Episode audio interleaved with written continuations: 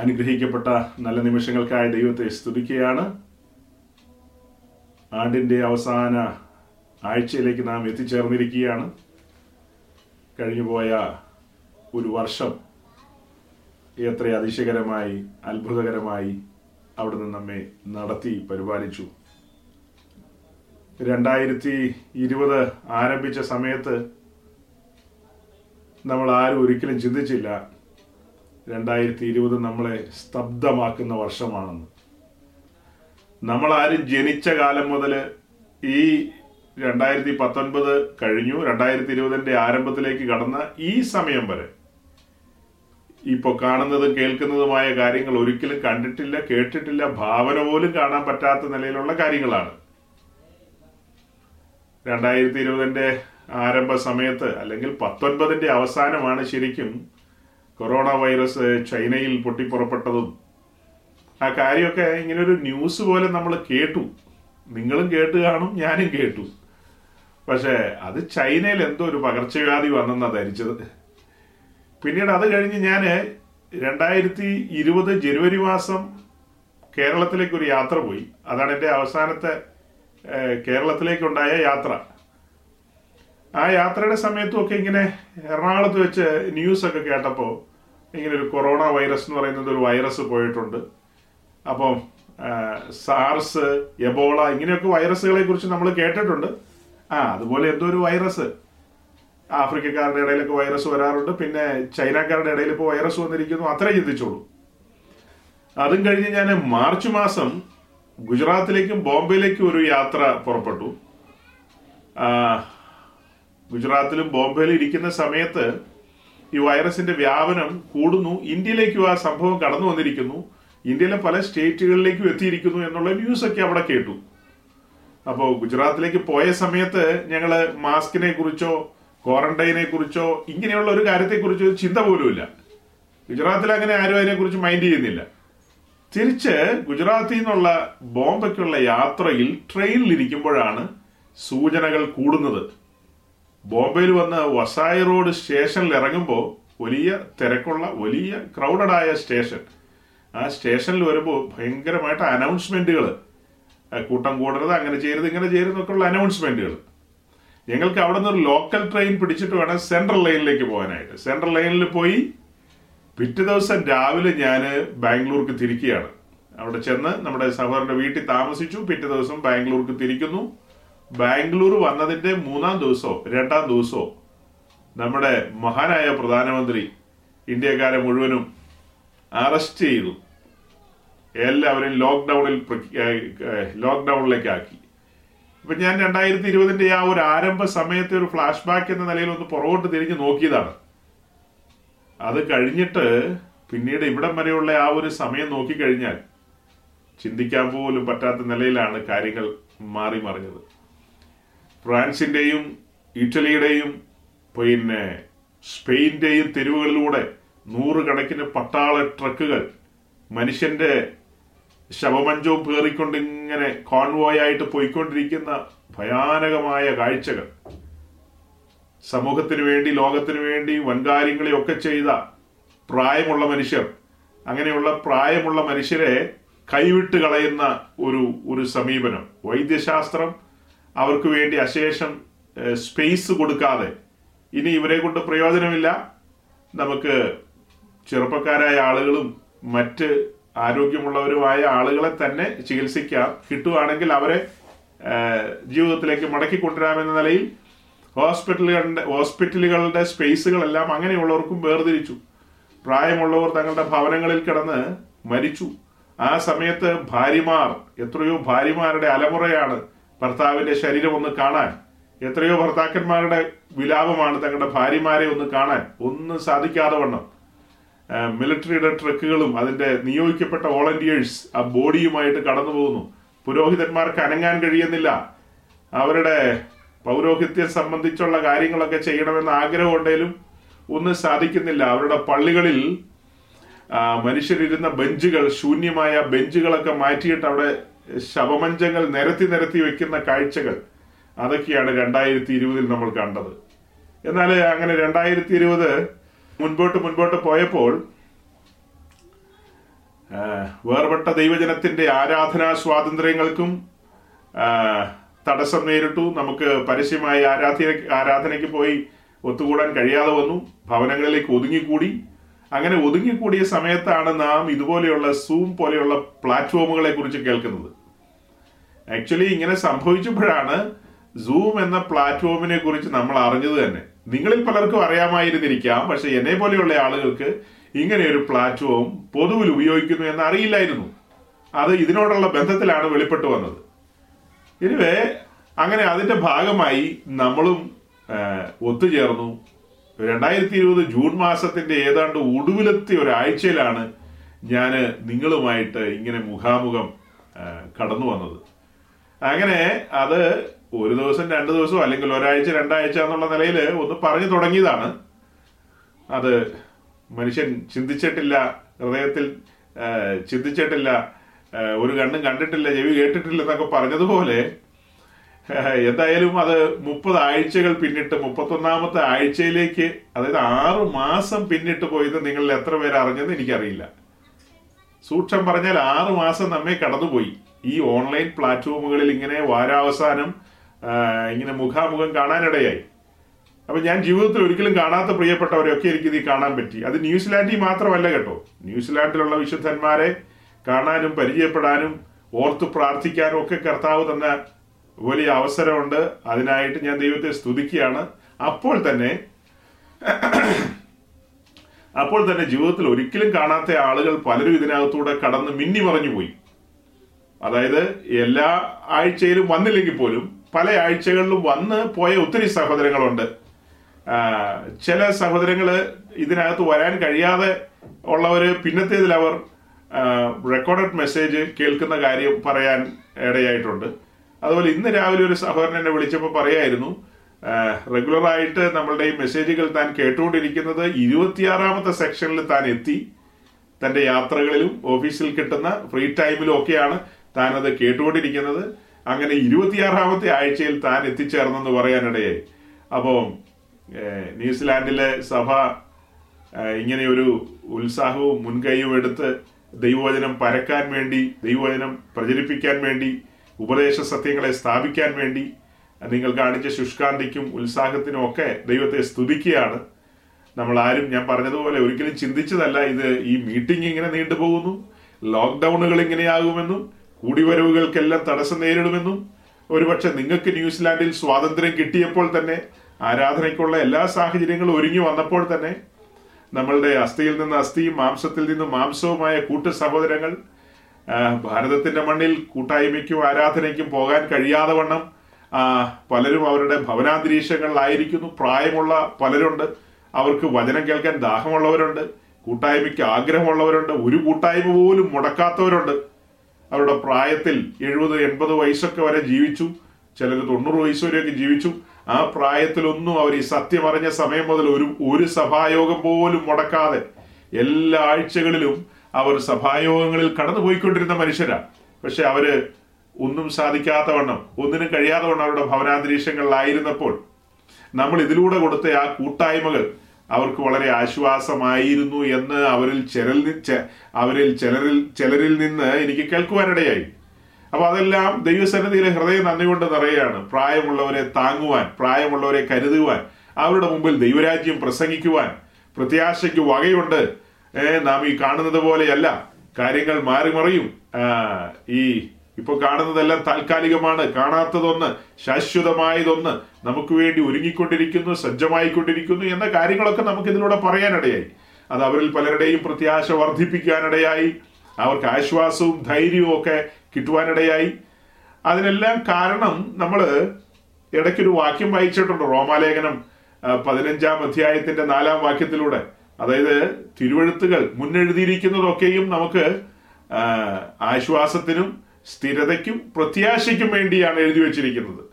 അതെല്ലാം നമുക്ക് സ്ഥിരത നൽകുന്നു, ആശ്വാസം നൽകുന്നു, നമ്മുടെ പ്രത്യാശ വർദ്ധിപ്പിക്കുന്നു. അപ്പം തിരുവെഴുത്തുകളെ ആധാരമാക്കിയുള്ള നമ്മളുടെ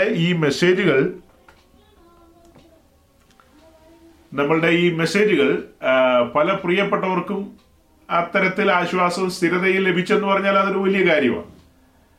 ഞാൻ ഈ കഴിഞ്ഞ ദിവസങ്ങളിൽ ഒരു മലയാളക്കരയിൽ ഒരു തലതിരിഞ്ഞ ഉപദേശി കൊച്ചന്റെ പ്രസംഗം ഇങ്ങനെ കേട്ടു. അവൻ ന്യൂ ജനറേഷനാണ്. മലയാളക്കരയെ അടക്കി വാഴാനായിട്ട് ഒരു സമയത്ത് അവർ ശ്രമം നടത്തിയവരാണ്. അവരെ അറിയപ്പെടുന്നത് ഫയർ വിങ്സ് എന്ന ഓമന പേരിലാണ്. അതിലുള്ള ഒരു ചാത്തന്നൂരുകാരൻ. പുള്ളിക്കാരൻ അങ്ങ് ആത്മാവിൽ, ഏതോ ഒരു ആത്മാവിൽ അങ്ങ് നിറഞ്ഞിട്ട് കഴിഞ്ഞ ദിവസം പറയുന്നൊരു വീഡിയോ കേൾക്കാനിടയായി. അതായത് പഴയ നിയമമൊക്കെ മാറ്റിക്കളഞ്ഞു, പഴയ നിയമം നമുക്ക് ആവശ്യമില്ല. അതിന് പുള്ളി സ്ഥാപിക്കാനെടുക്കുന്ന വചനഭാഗങ്ങളാണ് നമ്മൾ ഞെട്ടിപ്പോകുന്നത്. അതായത് ലൂക്കോസിന്റെ സുവിശേഷം 9-ാം അധ്യായം വായിക്കുമ്പോൾ നമുക്കറിയാം, മറിയൂപമലയിൽ യേശുക്രിസ്തു ഏലിയാവിനോടും മോശയോടും കൂടെ നിൽക്കുന്ന ഒരു രംഗം. അതായത് തൻ്റെ തേജസ്കരിക്കപ്പെട്ട ഒരു നില പത്രോസിനും യോഹന്നാനും യാക്കോബിനും കാണിച്ചു കൊടുക്കുന്ന ഒരു നിലയാണത്. അവിടെ ഒരു സംഭാഷണം ഇങ്ങനെ കേൾക്കുന്നു അവര്. പിന്നത്തേതിൽ കുറച്ചങ്ങ് കഴിയുമ്പോൾ ഒരു മേഘം വന്നങ്ങ് മൂടിയിട്ട് ഏലിയാവിനെയും മോശയെയും കാണാതെയാകുന്നു. പിന്നീട് യേശു മാത്രമാണ്. അപ്പോൾ ആ മേഘം വന്നങ്ങ് മൂടി എന്ന കാരണത്താൽ ഈ കൊച്ചൻ കണ്ടുപിടിക്കുകയാണ്, മേഘം വന്നങ്ങ് മൂടി അവരെ മായ്ച്ചു കളഞ്ഞു, പഴയ നിയമത്തെ മായ്ച്ചു കളഞ്ഞു, പ്രവാചകന്മാരെയും ന്യായപ്രമാണത്തെയും മായ്ച്ചു കളഞ്ഞു. മോശ ന്യായപ്രമാണത്തെ റെപ്രസെന്റ് ചെയ്ത് നിൽക്കുന്നു, പിന്നെ ഏലിയാവ് പ്രവാചക ഗണത്തെ റെപ്രസെന്റ് ചെയ്ത് നിൽക്കുന്നു, ന്യായപ്രമാണത്തെയും പ്രവാചക ഗണത്തെയും. അപ്പൊ അത് രണ്ടും കൂടെ കൂടുമ്പോൾ ഏതാണ്ട് പഴയ നിയമമായി.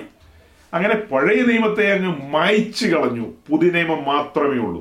അതുകൊണ്ട് പുതിയ നിയമം മതി, പഴയ നിയമം വേണ്ട എന്നൊക്കെ പറഞ്ഞ് അദ്ദേഹം ഉച്ചൈസ്തരം ഘോരഘോരം പറയുകയാണ്. പിന്നെ ഏതാണ്ടൊക്കെ ഒത്തിരി വിഡിതങ്ങളാണ് പറയുന്നത്. അപ്പൊ ഇതിന്റെയൊക്കെ നടുവിലാണ് സഹോദരങ്ങളെ നിങ്ങൾ ഓർക്കുക, ഇവരുടെയൊക്കെ പ്രസംഗം കേട്ട് അനേക വിദ്യാസമ്പന്നർ, ഇവരുടെയൊക്കെ കൂടെ കൂട്ടുകൂടുന്നത് ഡോക്ടർമാരും എഞ്ചിനീയർമാരും വക്കീലന്മാരും കേമന്മാരും ഒക്കെയാണ്. അല്ലാതെ സാധാരണക്കാരൊന്നും ഇത്തരക്കാരുടെ കൂട്ടത്തിൽ കൂടുതൽ അവർക്ക് സാമാന്യം ബോധമുണ്ടെന്ന് എനിക്ക് തോന്നുന്നത്. ഇവരുടെയൊക്കെ കൂട്ടത്തിൽ നിന്ന് തുള്ളുന്ന ഈ ആൾക്കാരെ ഓർത്ത് സഹതാപം തോന്നുക. ഇവരിത് പറയുന്ന കേൾക്കുമ്പോഴെങ്കിലും ഇവരുടെ ആത്മീയം വേണ്ട, കോമൺ സെൻസ് ഒന്ന് വർക്ക് ചെയ്യണ്ടേ? കോമൺ സെൻസ് പോലും വർക്ക് ചെയ്യുന്നില്ലെന്ന് എനിക്ക് തോന്നുന്നത്. വേദപുസ്തകത്തിലെ എത്രയോ വാക്യങ്ങളാണ് നമുക്ക് തെളിവായി നിൽക്കുന്നത്. പഴയ നിയമ പുസ്തകങ്ങളുടെ ഗൗരവം, പഴയ നിയമ പുസ്തകങ്ങളുടെ ഗൗരവം നമ്മൾ ഇപ്പോൾ ഇത്രയും ഈ 6 ആഴ്ച കൊണ്ട്, ഈ 6 മാസം കൊണ്ട് നമ്മൾ ആഴ്ചയിൽ ഒരിക്കലിങ്ങനെ ധ്യാനിച്ചും ചിന്തിച്ചും പോയപ്പോൾ നമുക്ക് മനസ്സിലായത് എത്ര സീരിയസ് ആണ്, എത്ര ആഴമാണെന്ന്. അതുപോലെ തന്നെ പഴയ നിയമവും പുതിയ നിയമവും കൂടെ ലിങ്ക് ചെയ്ത് കൊണ്ടുവരുന്ന ആ ഒരു നില, സ്വർഗത്തിലെ ദൈവത്തിന്റെ ജ്ഞാനത്തിന്റെ ആഴമല്ലേ അതല്ല? സമാഗമന കൂടാരത്തോടുള്ള ബന്ധത്തിലാണ് നമ്മൾ ഇതൊക്കെ പഠിച്ചുകൊണ്ടിരിക്കുന്നത്, അല്ലെങ്കിൽ ധ്യാനിച്ചുകൊണ്ടിരിക്കുന്നത്. അപ്പൊ ആ ധ്യാനത്തോടുള്ള ബന്ധത്തിൽ സമാഗമന കൂടാരത്തിന് മുൻപിലുള്ള വാതിൽ, ആ വാതിലിന് 4 തൂണ്, അത് 4 കളറിലുള്ള നൂലുകളാൽ തുന്നിയൊരു മറശീലയാൽ, പ്രാകാര മറശീലയാൽ തൂങ്ങിക്കിടക്കുന്നു. അത് 4 സുവിശേഷത്തെ കാണിക്കുന്നു എന്നൊക്കെ ഈസി ആയിട്ട് പറഞ്ഞു വിടാൻ പറ്റും. പക്ഷേ അതെത്ര ഭയങ്കരമായിട്ടാണ് ലിങ്ക് ചെയ്ത് വെച്ചിരിക്കുന്നത്. ആ വാതിൽ യേശുക്രിസ്തുവിനെ കാണിക്കുന്നു എന്ന് പറയുമ്പോൾ അതിനൊക്കെ ആഴമാണ്, വലിയ ആഴങ്ങളാണ്. അപ്പൊ ആ ആഴങ്ങളുടെ മേൽ ചവിട്ടി നിന്നുകൊണ്ടാണ് ഈ കൊച്ചന്മാര് പറയുന്നത്, പഴയ നിയമം നമുക്ക് വേണ്ട, അതെല്ലാം മായ്ച്ചു കളഞ്ഞു, മേഘം വന്ന് മൂടിപ്പോയി, മേഘം വന്ന് മൂടിപ്പോയി, അത്രേ മേഘം വന്ന് മൂടിപ്പോയതുകൊണ്ട് ഇനി അതൊന്നും തുറന്നു നോക്കണ്ടെന്ന്. അപ്പൊ ചരിത്രം ഇവർ പഠിക്കുന്നില്ല. ഇവർക്ക് ഒന്നാമത് ഒരു തിയോളജിക്കൽ സ്റ്റഡി ഇല്ല, ഇവരൊരു ബൈബിൾ സ്കൂളിന്റെ പടിക്കെട്ട് പോലും കണ്ടിട്ടില്ല. കാരണങ്ങളാലാണ് രാജ്യാന്തര വിഡിത്തങ്ങൾ പറയുന്നത്. ക്രിസ്തീയ സഭയുടെ ആരംഭ സമയത്ത് ഏകദേശം AD 30 ആരംഭിച്ചു. ആ സമയത്ത് അപ്പസ്തോലന്മാരും ആദിമകാലത്തെ വിശുദ്ധന്മാരും സുവിശേഷം മറ്റുള്ളവരോട് അറിയിച്ചത് ഈ പഴയ നിയമത്തിലെ 39 പുസ്തകത്തെ ആധാരമാക്കിയാണ്. അതിന് ഏറ്റവും വലിയൊരു തെളിവ് നമ്മളിവിടെ പറഞ്ഞിട്ടുണ്ട്. നമ്മളുടെ കൂട്ടത്തിലാണോ വേറെ കൂട്ടത്തിലാണോ ഇതിൽ തന്നെ പറഞ്ഞിട്ടുണ്ടെന്നാണ് എൻ്റെ ചിന്ത. ലൂക്കോസിന്റെ സുവിശേഷം 24-ാം അധ്യായത്തിലേക്ക് വരുമ്പോൾ പുനരുദ്ധാനം ചെയ്ത കർത്താവ് നിരാശപ്പെട്ട് യെരുശലേമിൽ നിന്ന് എമ്മൗസിലേക്ക് പോയ 2 ശിഷ്യന്മാരോട് ചേർന്ന് നടന്ന് അവരോട് സംസാരിച്ച് അവരുടെ ഹൃദയത്തെ ഉണർത്തി, അവരുടെ ഹൃദയത്തെ കത്തിക്കുന്ന ഒരു നില. അതിന് അവർ രണ്ടുപേരും തന്നെ സാക്ഷ്യം പറയുന്നൊരു ഭാഗമുണ്ടല്ലോ, അവൻ തിരുവെഴുത്തുകളെ തെളിയിക്കുമ്പോൾ നമ്മുടെ ഹൃദയം കത്തിക്കാളിക്കൊണ്ടിരുന്നെന്ന്. തിരുവെഴുത്തുകളെ തെളിയിച്ചപ്പോൾ സത്യവചനത്തെ, ഈ പഴയ നിയമ പുസ്തകങ്ങളെ ആധാരമാക്കി യേശു തന്നെയാണ് മെഷിയാ എന്ന് അവൻ തന്നെ തെളിയിച്ചപ്പോൾ അവരുടെ ഹൃദയം കത്തിക്കൊണ്ടിരുന്നു. അതുപോലെ തന്നെ അവൻ തെരഞ്ഞെടുത്ത അവന്റെ അപ്പസ്തലന്മാർ, പത്രോസാകട്ടെ, യാക്കോബാകട്ടെ, യോഹന്നാനാകട്ടെ, പിന്നത്തേതിൽ പൗലോസിനെ രംഗത്ത് കൊണ്ടുവന്നു. അതിനോട് ചേർന്ന് തിമത്തിയോസും തീത്തോസും എഫഫ്രാസും എഫഫ്രാദിത്തോസും ഒക്കെ ഇങ്ങനെ നിരനിരയായിട്ട് നിൽക്കുകയാണ്. ആ ഭക്തന്മാരെല്ലാം ഓരോ ദിക്കുകളിൽ കടന്നുപോയി തിരുവഴുത്തുകളെ ആധാരമാക്കി യേശു തന്നെയാണ് നാം കാത്തിരിക്കുന്ന മശിഹ, ലക്ഷണമൊത്ത പുരുഷൻ അവനാണ് എന്ന് സ്ഥാപിക്കുകയും തെളിയിക്കുകയും ചെയ്തപ്പോൾ കേൾവിക്കാരുടെ ഉള്ളം കത്തിക്കൊണ്ടിരുന്നു. കുരിന്തിന്റെ മണ്ണിൽ പൗലോസ് കടന്നു വന്ന് പള്ളിപ്രമാണിയായ തീത്തോസ് ഇസ്തോസിന്റെ വീട്ടിൽ ദൈവവചനം ഘോഷിച്ചപ്പോൾ, അവിടെ ക്രൂശിക്കപ്പെട്ടവനായി ക്രിസ്തുവിനെ ഉയർത്തിയപ്പോൾ, അവിടെ കൂടാരമൊന്ന് നിവർത്തിയപ്പോൾ, യാഗപീഠം ഉയർത്തിയപ്പോൾ അവരുടെ ഉള്ളം കത്തിക്കൊണ്ടിരുന്നു. പള്ളിപ്രമാണിയായ ക്രിസ്പോസും അതുപോലെ പള്ളിയോട് തൊട്ടിരിക്കുന്ന തീത്തോസ് ഇസ്തോസും അവിടെയൊക്കെ ഹൃദയങ്ങൾ യേശു ക്രിസ്തു എന്ന ആ രക്ഷകനെ കണ്ടെത്തുവാനിടയായി. അവന്റെ മുമ്പാകെ ആ ഹൃദയങ്ങൾ സമർപ്പിക്കുന്ന രംഗങ്ങൾ നമ്മൾ കണ്ടു എത്രയോ സ്ഥലങ്ങളിൽ. ഇനി പത്രോസ് കൊർന്നേലിയോസിന്റെ വീട്ടിൽ വന്ന് പ്രസംഗിച്ചത് എന്താ? പത്രോസ് കൊർന്നേലിയോസിന്റെ വീട്ടിൽ വന്ന് പ്രസംഗിക്കുന്നത് ഈ പഴയ നിയമ പുസ്തകങ്ങളെ ആധാരമാക്കിയാണ്. ആ പ്രസംഗങ്ങൾ കൊർന്നേലിയോസിനെ മാത്രമല്ല, കൊർന്നേലിയോസിന്റെ ഭവനത്തെയും കൊണ്ട് നിന്നില്ല, അവന്റെ ചാർച്ചക്കാരെയും അയൽവാസികളെയും ഒക്കെ സ്വാധീനിച്ചു. അവിടെ വിശ്വാസ സ്നാനങ്ങൾ സംഭവിച്ചു. അതിനു മുമ്പ് അവിടെ സംഭവിച്ച വലിയ കാര്യമാണ് ആത്മസ്നാനം. ബലാത്കാരികൾ ദൈവരാജ്യത്തെ ബലാത്കാരം ചെയ്യുന്ന രംഗങ്ങൾ നമുക്ക് കാണാൻ കഴിഞ്ഞു. പിന്നീട് ഫിലിപ്പോസിനെ നോക്കുക, മേശമേൽ ശുശ്രൂഷിക്കാൻ വിളിക്കപ്പെട്ട ഒരു ഭക്തനാണ് ഫിലിപ്പോസ്. ആ ഫിലിപ്പോസ് എന്ന് പറയുന്ന ഭക്തനെ പരിശുദ്ധാത്മാവ് എത്യോപ്യക്കാരൻ ഷണ്ണന്റെ തേരിനോട് ചേർത്ത് നടത്തിയത് നമ്മൾ കാണുന്നുണ്ട്. ആ തേരിനോട് ചേർത്ത് നടത്തിയപ്പോൾ ഫിലിപ്പോസ് റോമാലേഖനം 6-ാം അധ്യായത്തിൽ നിന്നല്ല എത്യോപ്യക്കാരൻ ഷണ്ണനെ സ്നാനത്തിലേക്ക് നയിച്ചത്. ഫിലിപ്പോസ് ഒരിക്കലും ഷണ്ണനെ സ്നാനത്തിലേക്കല്ല നയിച്ചത്. ഫിലിപ്പോസ് ഷണ്ണനെ രക്ഷയിലേക്കാണ് നയിച്ചത്. ആ രക്ഷയുടെ നില ഷണ്ണന്റെ മുമ്പിൽ തുറന്നു വരികയാണ്. അതിന് താൻ ആധാരമായി എടുത്ത പുസ്തകം എന്ന് പറയുന്നത് യെശയ്യാവിന്റെ പുസ്തകമാണ്. കന്യക ഗർഭിണിയായ ഒരു മകനെ പ്രസവിക്കും എന്നുള്ള കാര്യങ്ങളൊക്കെ പറഞ്ഞു തുടങ്ങുകയാണ്. അങ്ങനെ തുടങ്ങിയത് 53-ാം അധ്യായത്തിലേക്ക് വരുമ്പോൾ 53-ാം അധ്യായത്തിൽ ഷണ്ണന് വ്യക്തമായി മനസ്സിലാകുകയാണ്, ഷണ്ണന്റെ പാപഭാരം ഏറ്റെടുത്തുകൊണ്ട്, അല്ലെങ്കിൽ ഷണ്ണന്റെ മേൽ വരേണ്ട ശിക്ഷാവിധി ഒരുവൻ ചുമന്നുകൊണ്ട് ഗോൽഗോഥായിലേക്ക് നടന്നു കയറിയ കാര്യം, അല്ലെങ്കിൽ യാഗപീഠത്തിലേക്ക് നടന്നു കയറിയ കാര്യം, മനസ്സോടെ അവൻ ശാപവരം ചുമന്നു എന്നുള്ള കാര്യം, അതെല്ലാം ഷണ്ണന് മനസ്സിലാകുകയാണ്. അവിടെ കൊണ്ടും തീർന്നില്ല. 53-ാം അധ്യായം കഴിഞ്ഞ് പിന്നെ അടുത്തടുത്ത അധ്യായങ്ങളിലേക്കൊക്കെ വരികയാണ്.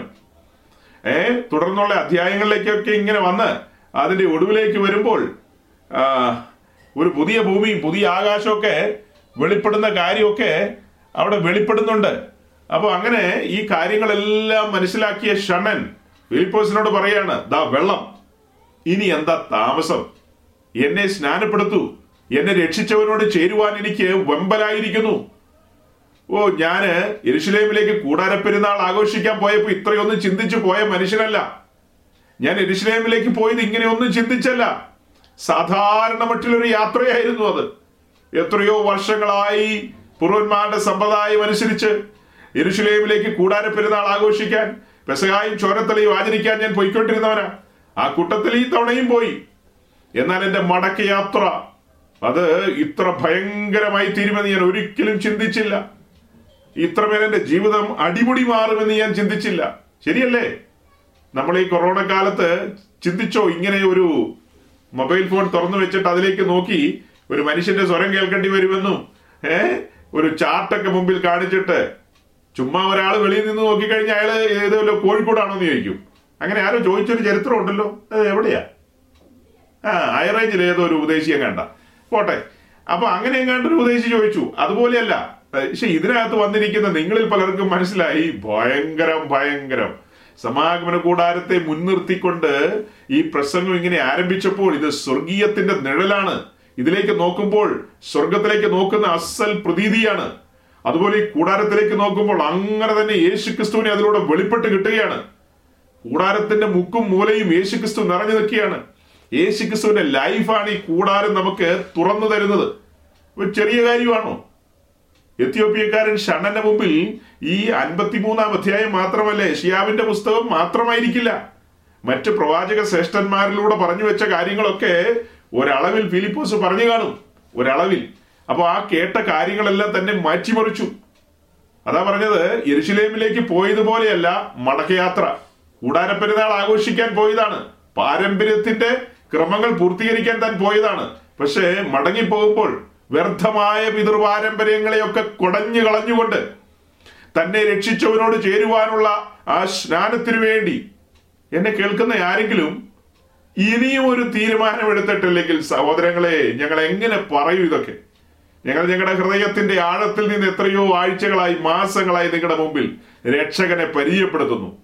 ഞങ്ങൾ പരിചയപ്പെടുത്തുന്നത് സമാഗമന കൂടാരോ അതിന്റെ കുറ്റിയും കുളത്തൊന്നും അല്ല, അതൊരു പഠനത്തിന് വേണ്ടിയാണ് പറഞ്ഞു കൊണ്ടുവരുന്നത്. പക്ഷെ ഇതിലെല്ലാം നിറഞ്ഞു നിൽക്കുന്നത് നമ്മുടെ വീണ്ടെടുപ്പുകാരനാണ്, രക്ഷകനാണ്.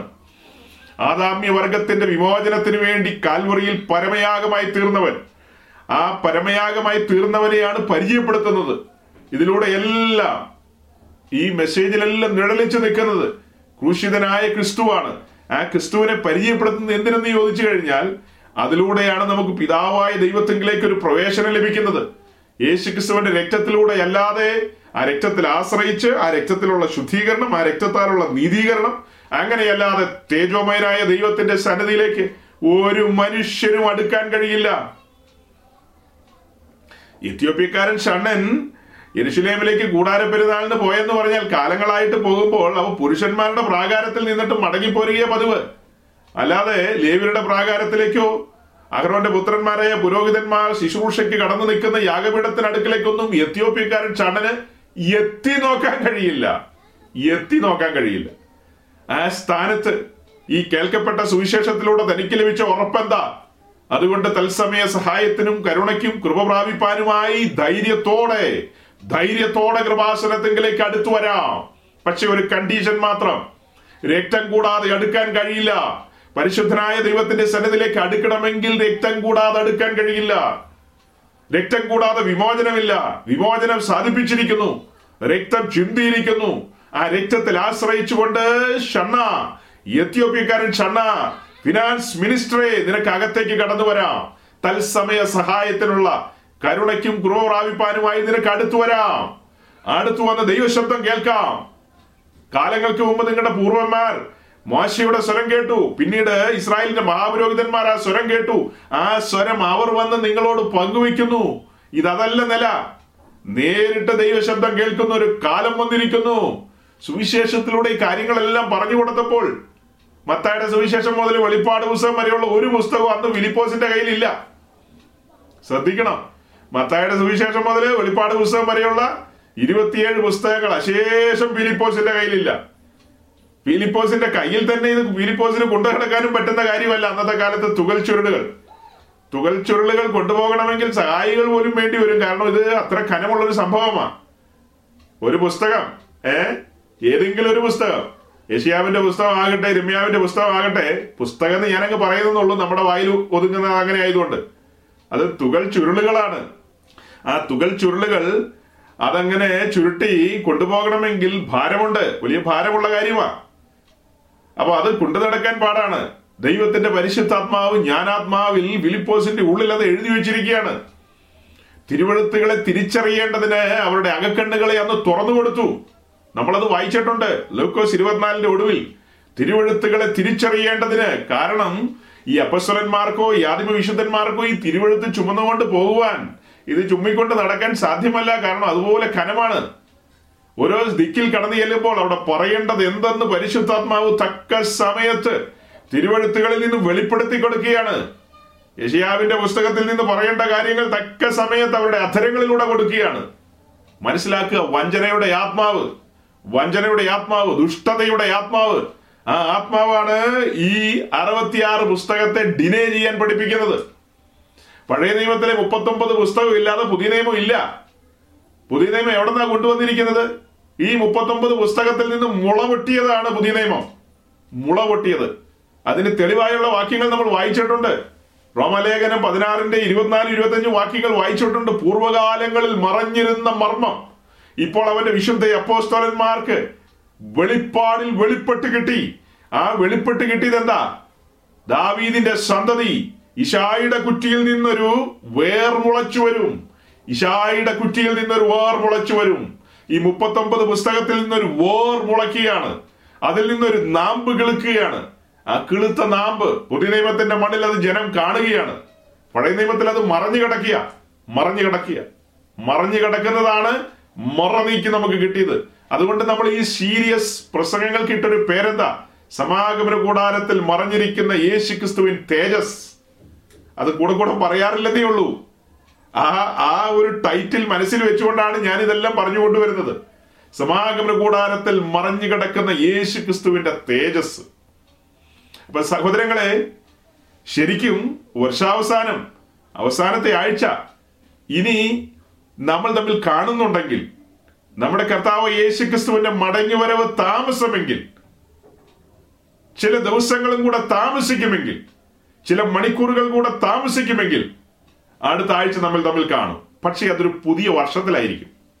അല്ല, നിങ്ങൾക്കും എനിക്കും ആയുസ്സും ദീർഘിപ്പിച്ചു തരുന്നെങ്കിൽ എങ്കിൽ മാത്രമേ സാധിക്കുകയുള്ളൂ. സ്വർഗത്തിലെ ദൈവം സൃഷ്ടിച്ച തൻ്റെ ഭൂമിയിൽ തൻ്റെ സൃഷ്ടിയായ മനുഷ്യനായ നമുക്ക് ജീവിക്കാൻ ദൈവത്തിൻ്റെ അനുവാദം വേണം. ആ അനുവാദം ഇപ്പോൾ ഉണ്ട്. ആ അനുവാദം എന്ന് പറഞ്ഞാൽ ദൈവം അനുവദിച്ച സമയം, അത് ഫയലിൽ എഴുതിയിട്ടുണ്ടല്ലോ, നമ്മൾ മുന്നമേ പറഞ്ഞിട്ടുണ്ട്, ഫയലിൽ എഴുതിയിട്ടുണ്ട്. ആ ഡേറ്റ്, നമ്മളിവിടുന്ന് എക്സിറ്റ് അടിക്കേണ്ട ഡേറ്റ്, അല്ലെങ്കിൽ എക്സ്പയറി ഡേറ്റ് ഓർ എക്സിറ്റ് അടിക്കേണ്ട ഡേറ്റ്, ആ ഡേറ്റ് വരെ ഇവിടെ ആകാം. അത് നമുക്ക് നീട്ടി കിട്ടുകയാണെങ്കിൽ അടുത്ത ആഴ്ച നമ്മൾ ഒരുമിച്ച് കൂടുമ്പോൾ പുതിയൊരു വർഷം. വാസ്തവമായി ഇത് കണക്കെടുപ്പിന്റെ ദിനമാണ്. ശരിക്കും ഇതൊരു കണക്കെടുക്കാവുന്ന ദിനമാണ്. നിങ്ങളോട് ഓരോരുത്തരോടും സംവേദിക്കേണ്ട ദിവസമായി ഇന്ന്. ശരിക്കും സമയമെടുത്ത് ഓരോരുത്തരെയും പേർചൊല്ലി ദൈവത്തിന്റെ ദാസന്മാരായ ഞങ്ങൾ നിങ്ങളോട് ചേർന്നിരുന്ന് ചോദിക്കേണ്ട സമയമാണ്. പേടിക്കണ്ട, ഞാനൊന്നും ചോദിക്കില്ല. ശരിക്കും അടുത്ത് വന്ന് ചോദിക്കേണ്ട ഒരു സമയമാണ്. തോളത്ത് തട്ടി, സഹോദര സഹോദരി, നിനക്ക് സുഖമാണോ? ഈ കഴിഞ്ഞ ഒരു വർഷം സ്വർഗത്തിലെ ദൈവം നിന്നെ നടത്തിയ വിധങ്ങൾ. തുടക്കത്തിൽ നീ ചില പരിഭവങ്ങളൊക്കെ പറഞ്ഞിരുന്നു. ചില കാര്യങ്ങളുടെ ഒരു കുറവും, ചില കാര്യങ്ങളുടെ, ചില രോഗങ്ങളുടെ, അങ്ങനെ പലതിൻ്റെയും ചില പരിഭവങ്ങളൊക്കെ പറഞ്ഞെങ്കിലും ചില പിറുപിറുപ്പൊക്കെ വന്നിട്ടുണ്ട്. പരിഭവം മൂത്ത് കഴിഞ്ഞാൽ വരുന്ന പിറുപിറുപ്പ്, പരിഭവം മൂത്ത് വരുമ്പോഴാണ് പിറുപിറുപ്പായിട്ടൊക്കെ വരുന്നത്. അപ്പൊ അങ്ങനെയൊക്കെ സംഭവിച്ചിട്ടുണ്ട്. നമ്മൾ ആ ഒരു ശരാശരി മനുഷ്യന്റെ നിലയിലൊക്കെ നിന്ന സമയങ്ങളുണ്ട്. എന്നാൽ തിരുവെഴുത്തുകൾ നമ്മെ ഉത്തേജിപ്പിച്ചു. നമ്മൾ ശരാശരി മനുഷ്യരല്ല. ശരിക്കും ശരാശരി അല്ലേ? അതെ. അപ്പോൾ തന്നെ ശരാശരി ആണോ? അല്ല. നാം എക്സ്ട്രാ ഓർഡിനറിയാ. സാധാരണക്കാരല്ല നമ്മൾ. ഉന്നതമായ ഒരു വിളി ലഭിക്കപ്പെട്ടവരാണ്. ദിവ്യമായ ഒരു സ്വഭാവത്തിന് പങ്കാളിത്തം വഹിക്കാൻ ഇറങ്ങിപ്പുറപ്പെട്ടവരാണ്. നമ്മൾ ഇറങ്ങിപ്പുറപ്പെട്ടത് എന്തിനാ? യേശു ക്രിസ്തുവിന്റെ ഡിവൈൻ ക്യാരക്ടറിന് പാർട്ടേക്കേഴ്സ് ആകുവാനാണ്. ആ ദിവ്യ സ്വഭാവത്തിന്റെ പങ്കാളിത്തം വഹിക്കാൻ, അല്ലെങ്കിൽ അതിന് അനുരൂപരാകുവാൻ, അവന്റെ മഹത്വത്തിന് അനുരൂപരാകുവാൻ ഇറങ്ങിപ്പുറപ്പെട്ട മനുഷ്യരാ. അപ്പൊ തുടക്കമാണ് ഞാൻ പറഞ്ഞത്. തുടക്കത്തിൽ അങ്ങനെയൊക്കെ ഉണ്ട്. എന്നാല് ഈ പുസ്തകം തുറന്ന് നമ്മൾ ആവർത്തന പുസ്തകത്തിൽ വായിച്ച പോലെ മഴ പോലെ അവന്റെ ഉപദേശം പൊഴിയും. മഴ പോലെ ഉപദേശം പൊഴിയുകയാണ്. അങ്ങനെ മഴ പോലെ ഉപദേശം പൊഴിഞ്ഞ് നമ്മുടെ മുമ്പാകെ വരികയാണ്. ഓരോരോ കാര്യങ്ങൾ ദൈവരാജ്യത്തിന്റെ ക്രമം അടുക്കടുക്കായിട്ടാണ് വരുന്നത്. എല്ലാം അടുക്കടുക്കായിട്ട്, എത്ര ക്രമത്തിലാ കാര്യങ്ങൾ വരുന്നത്. അങ്ങനെ കാര്യങ്ങൾ ക്രമത്തിൽ വന്നപ്പോൾ നമുക്ക് ആരാഞ്ഞു നോക്കാൻ പറ്റി, നമ്മുടെ ജീവിതവും ക്രമത്തിലാണോ, നമ്മുടെ ആത്മീയ ജീവിതവും ക്രമത്തിലാണോ എന്ന് ഇതിലൂടെ നോക്കാൻ പറ്റിയില്ലേ? പറ്റിയോ ഇല്ലയോ? നമ്മുടെ പിതാവിന്റെ സ്വഭാവമാണ് വെളിപ്പെട്ട് കിട്ടുന്നത്. പിതാവിന്റെ സ്വഭാവം എങ്ങനെ വെളിപ്പെട്ട് കിട്ടുന്നത്? എല്ലാം ക്രമത്തിലാണ്. എല്ലാം, ഒന്നും വാരി വിളിച്ചിട്ടില്ല. നിങ്ങളൊന്ന് ചുറ്റും നോക്കിയിരിക്കുന്ന സ്ഥലങ്ങളിൽ, ഇവിടെ കുഴപ്പമൊന്നുമില്ല തോന്നുന്നു, വലിയ കുഴപ്പമൊന്നുമില്ല. വാരി വലിച്ചിട്ടിരിക്കുക പല സ്ഥലത്തും. ഓഫീസിലൊക്കെ ഇരിക്കുന്നെങ്കിൽ ചില ഓഫീസുകളിൽ ചെന്നാൽ പോലും നമുക്ക് പേടിയാവും കയറി ചെല്ലാൻ. വാരി വലിച്ചിട്ടിരിക്കുക. അങ്ങനെയല്ല, എല്ലാം അടുക്കടുക്കിലാണ് ക്രിസ്ത്യ ജീവിതത്തിന്റെ അടുക്ക് നോക്കിയേ. യാഗപീഠത്തെ കണ്ടുകൊണ്ട് തുടങ്ങുന്ന ഒരു അടുക്കടുക്കായിട്ട് കാര്യങ്ങൾ വരുന്നു. പിന്നീട് താമ്രത്തൊട്ടി, രക്ഷയും സ്നാനവും ആത്മസ്നാനവും പ്രയാണവും ജയജീവിതവും, ഇതെല്ലാം, അതായത് മുൻപോട്ടുള്ള സഞ്ചാരം, അതാണ് ഞാൻ ഉദ്ദേശിച്ച പ്രയാണം, മുൻപോട്ടുള്ള സഞ്ചാരം. ആ സഞ്ചാരത്തിൽ എടുക്കേണ്ട ചില പ്രിക്കോഷൻസ്, അങ്ങനെയുള്ള പല കാര്യങ്ങളും, അതെല്ലാം ഈ ഒരു 6 മാസം കൊണ്ട് ഈ പുസ്തകം തുറന്നു വന്നപ്പോൾ നമുക്ക് കാണാനിടയായി, അല്ലെങ്കിൽ കേൾക്കാനിടയായി. ആ കേൾവികൾ നമ്മുടെ ജീവിതത്തിൽ വലിയ മാറ്റങ്ങൾ കൊണ്ടുവരണം. വലിയ മാറ്റങ്ങൾ. അയ്യോ, ഞാൻ കൊല്ലംകാരിയാ, ഞാൻ കൊച്ചിക്കാരിയാ, ഞാൻ കോഴിക്കോടുകാരിയാ, അല്ലെ ഞാൻ കോഴിക്കോടുകാരനാ, അല്ലെങ്കിൽ ഞാൻ എന്താ ഞാൻ ഇടുക്കിക്കാരനാ, ഞാൻ പത്തനംതിട്ടക്കാരനായി, ഇങ്ങനെയൊന്നും ചിന്തിക്കണ്ട.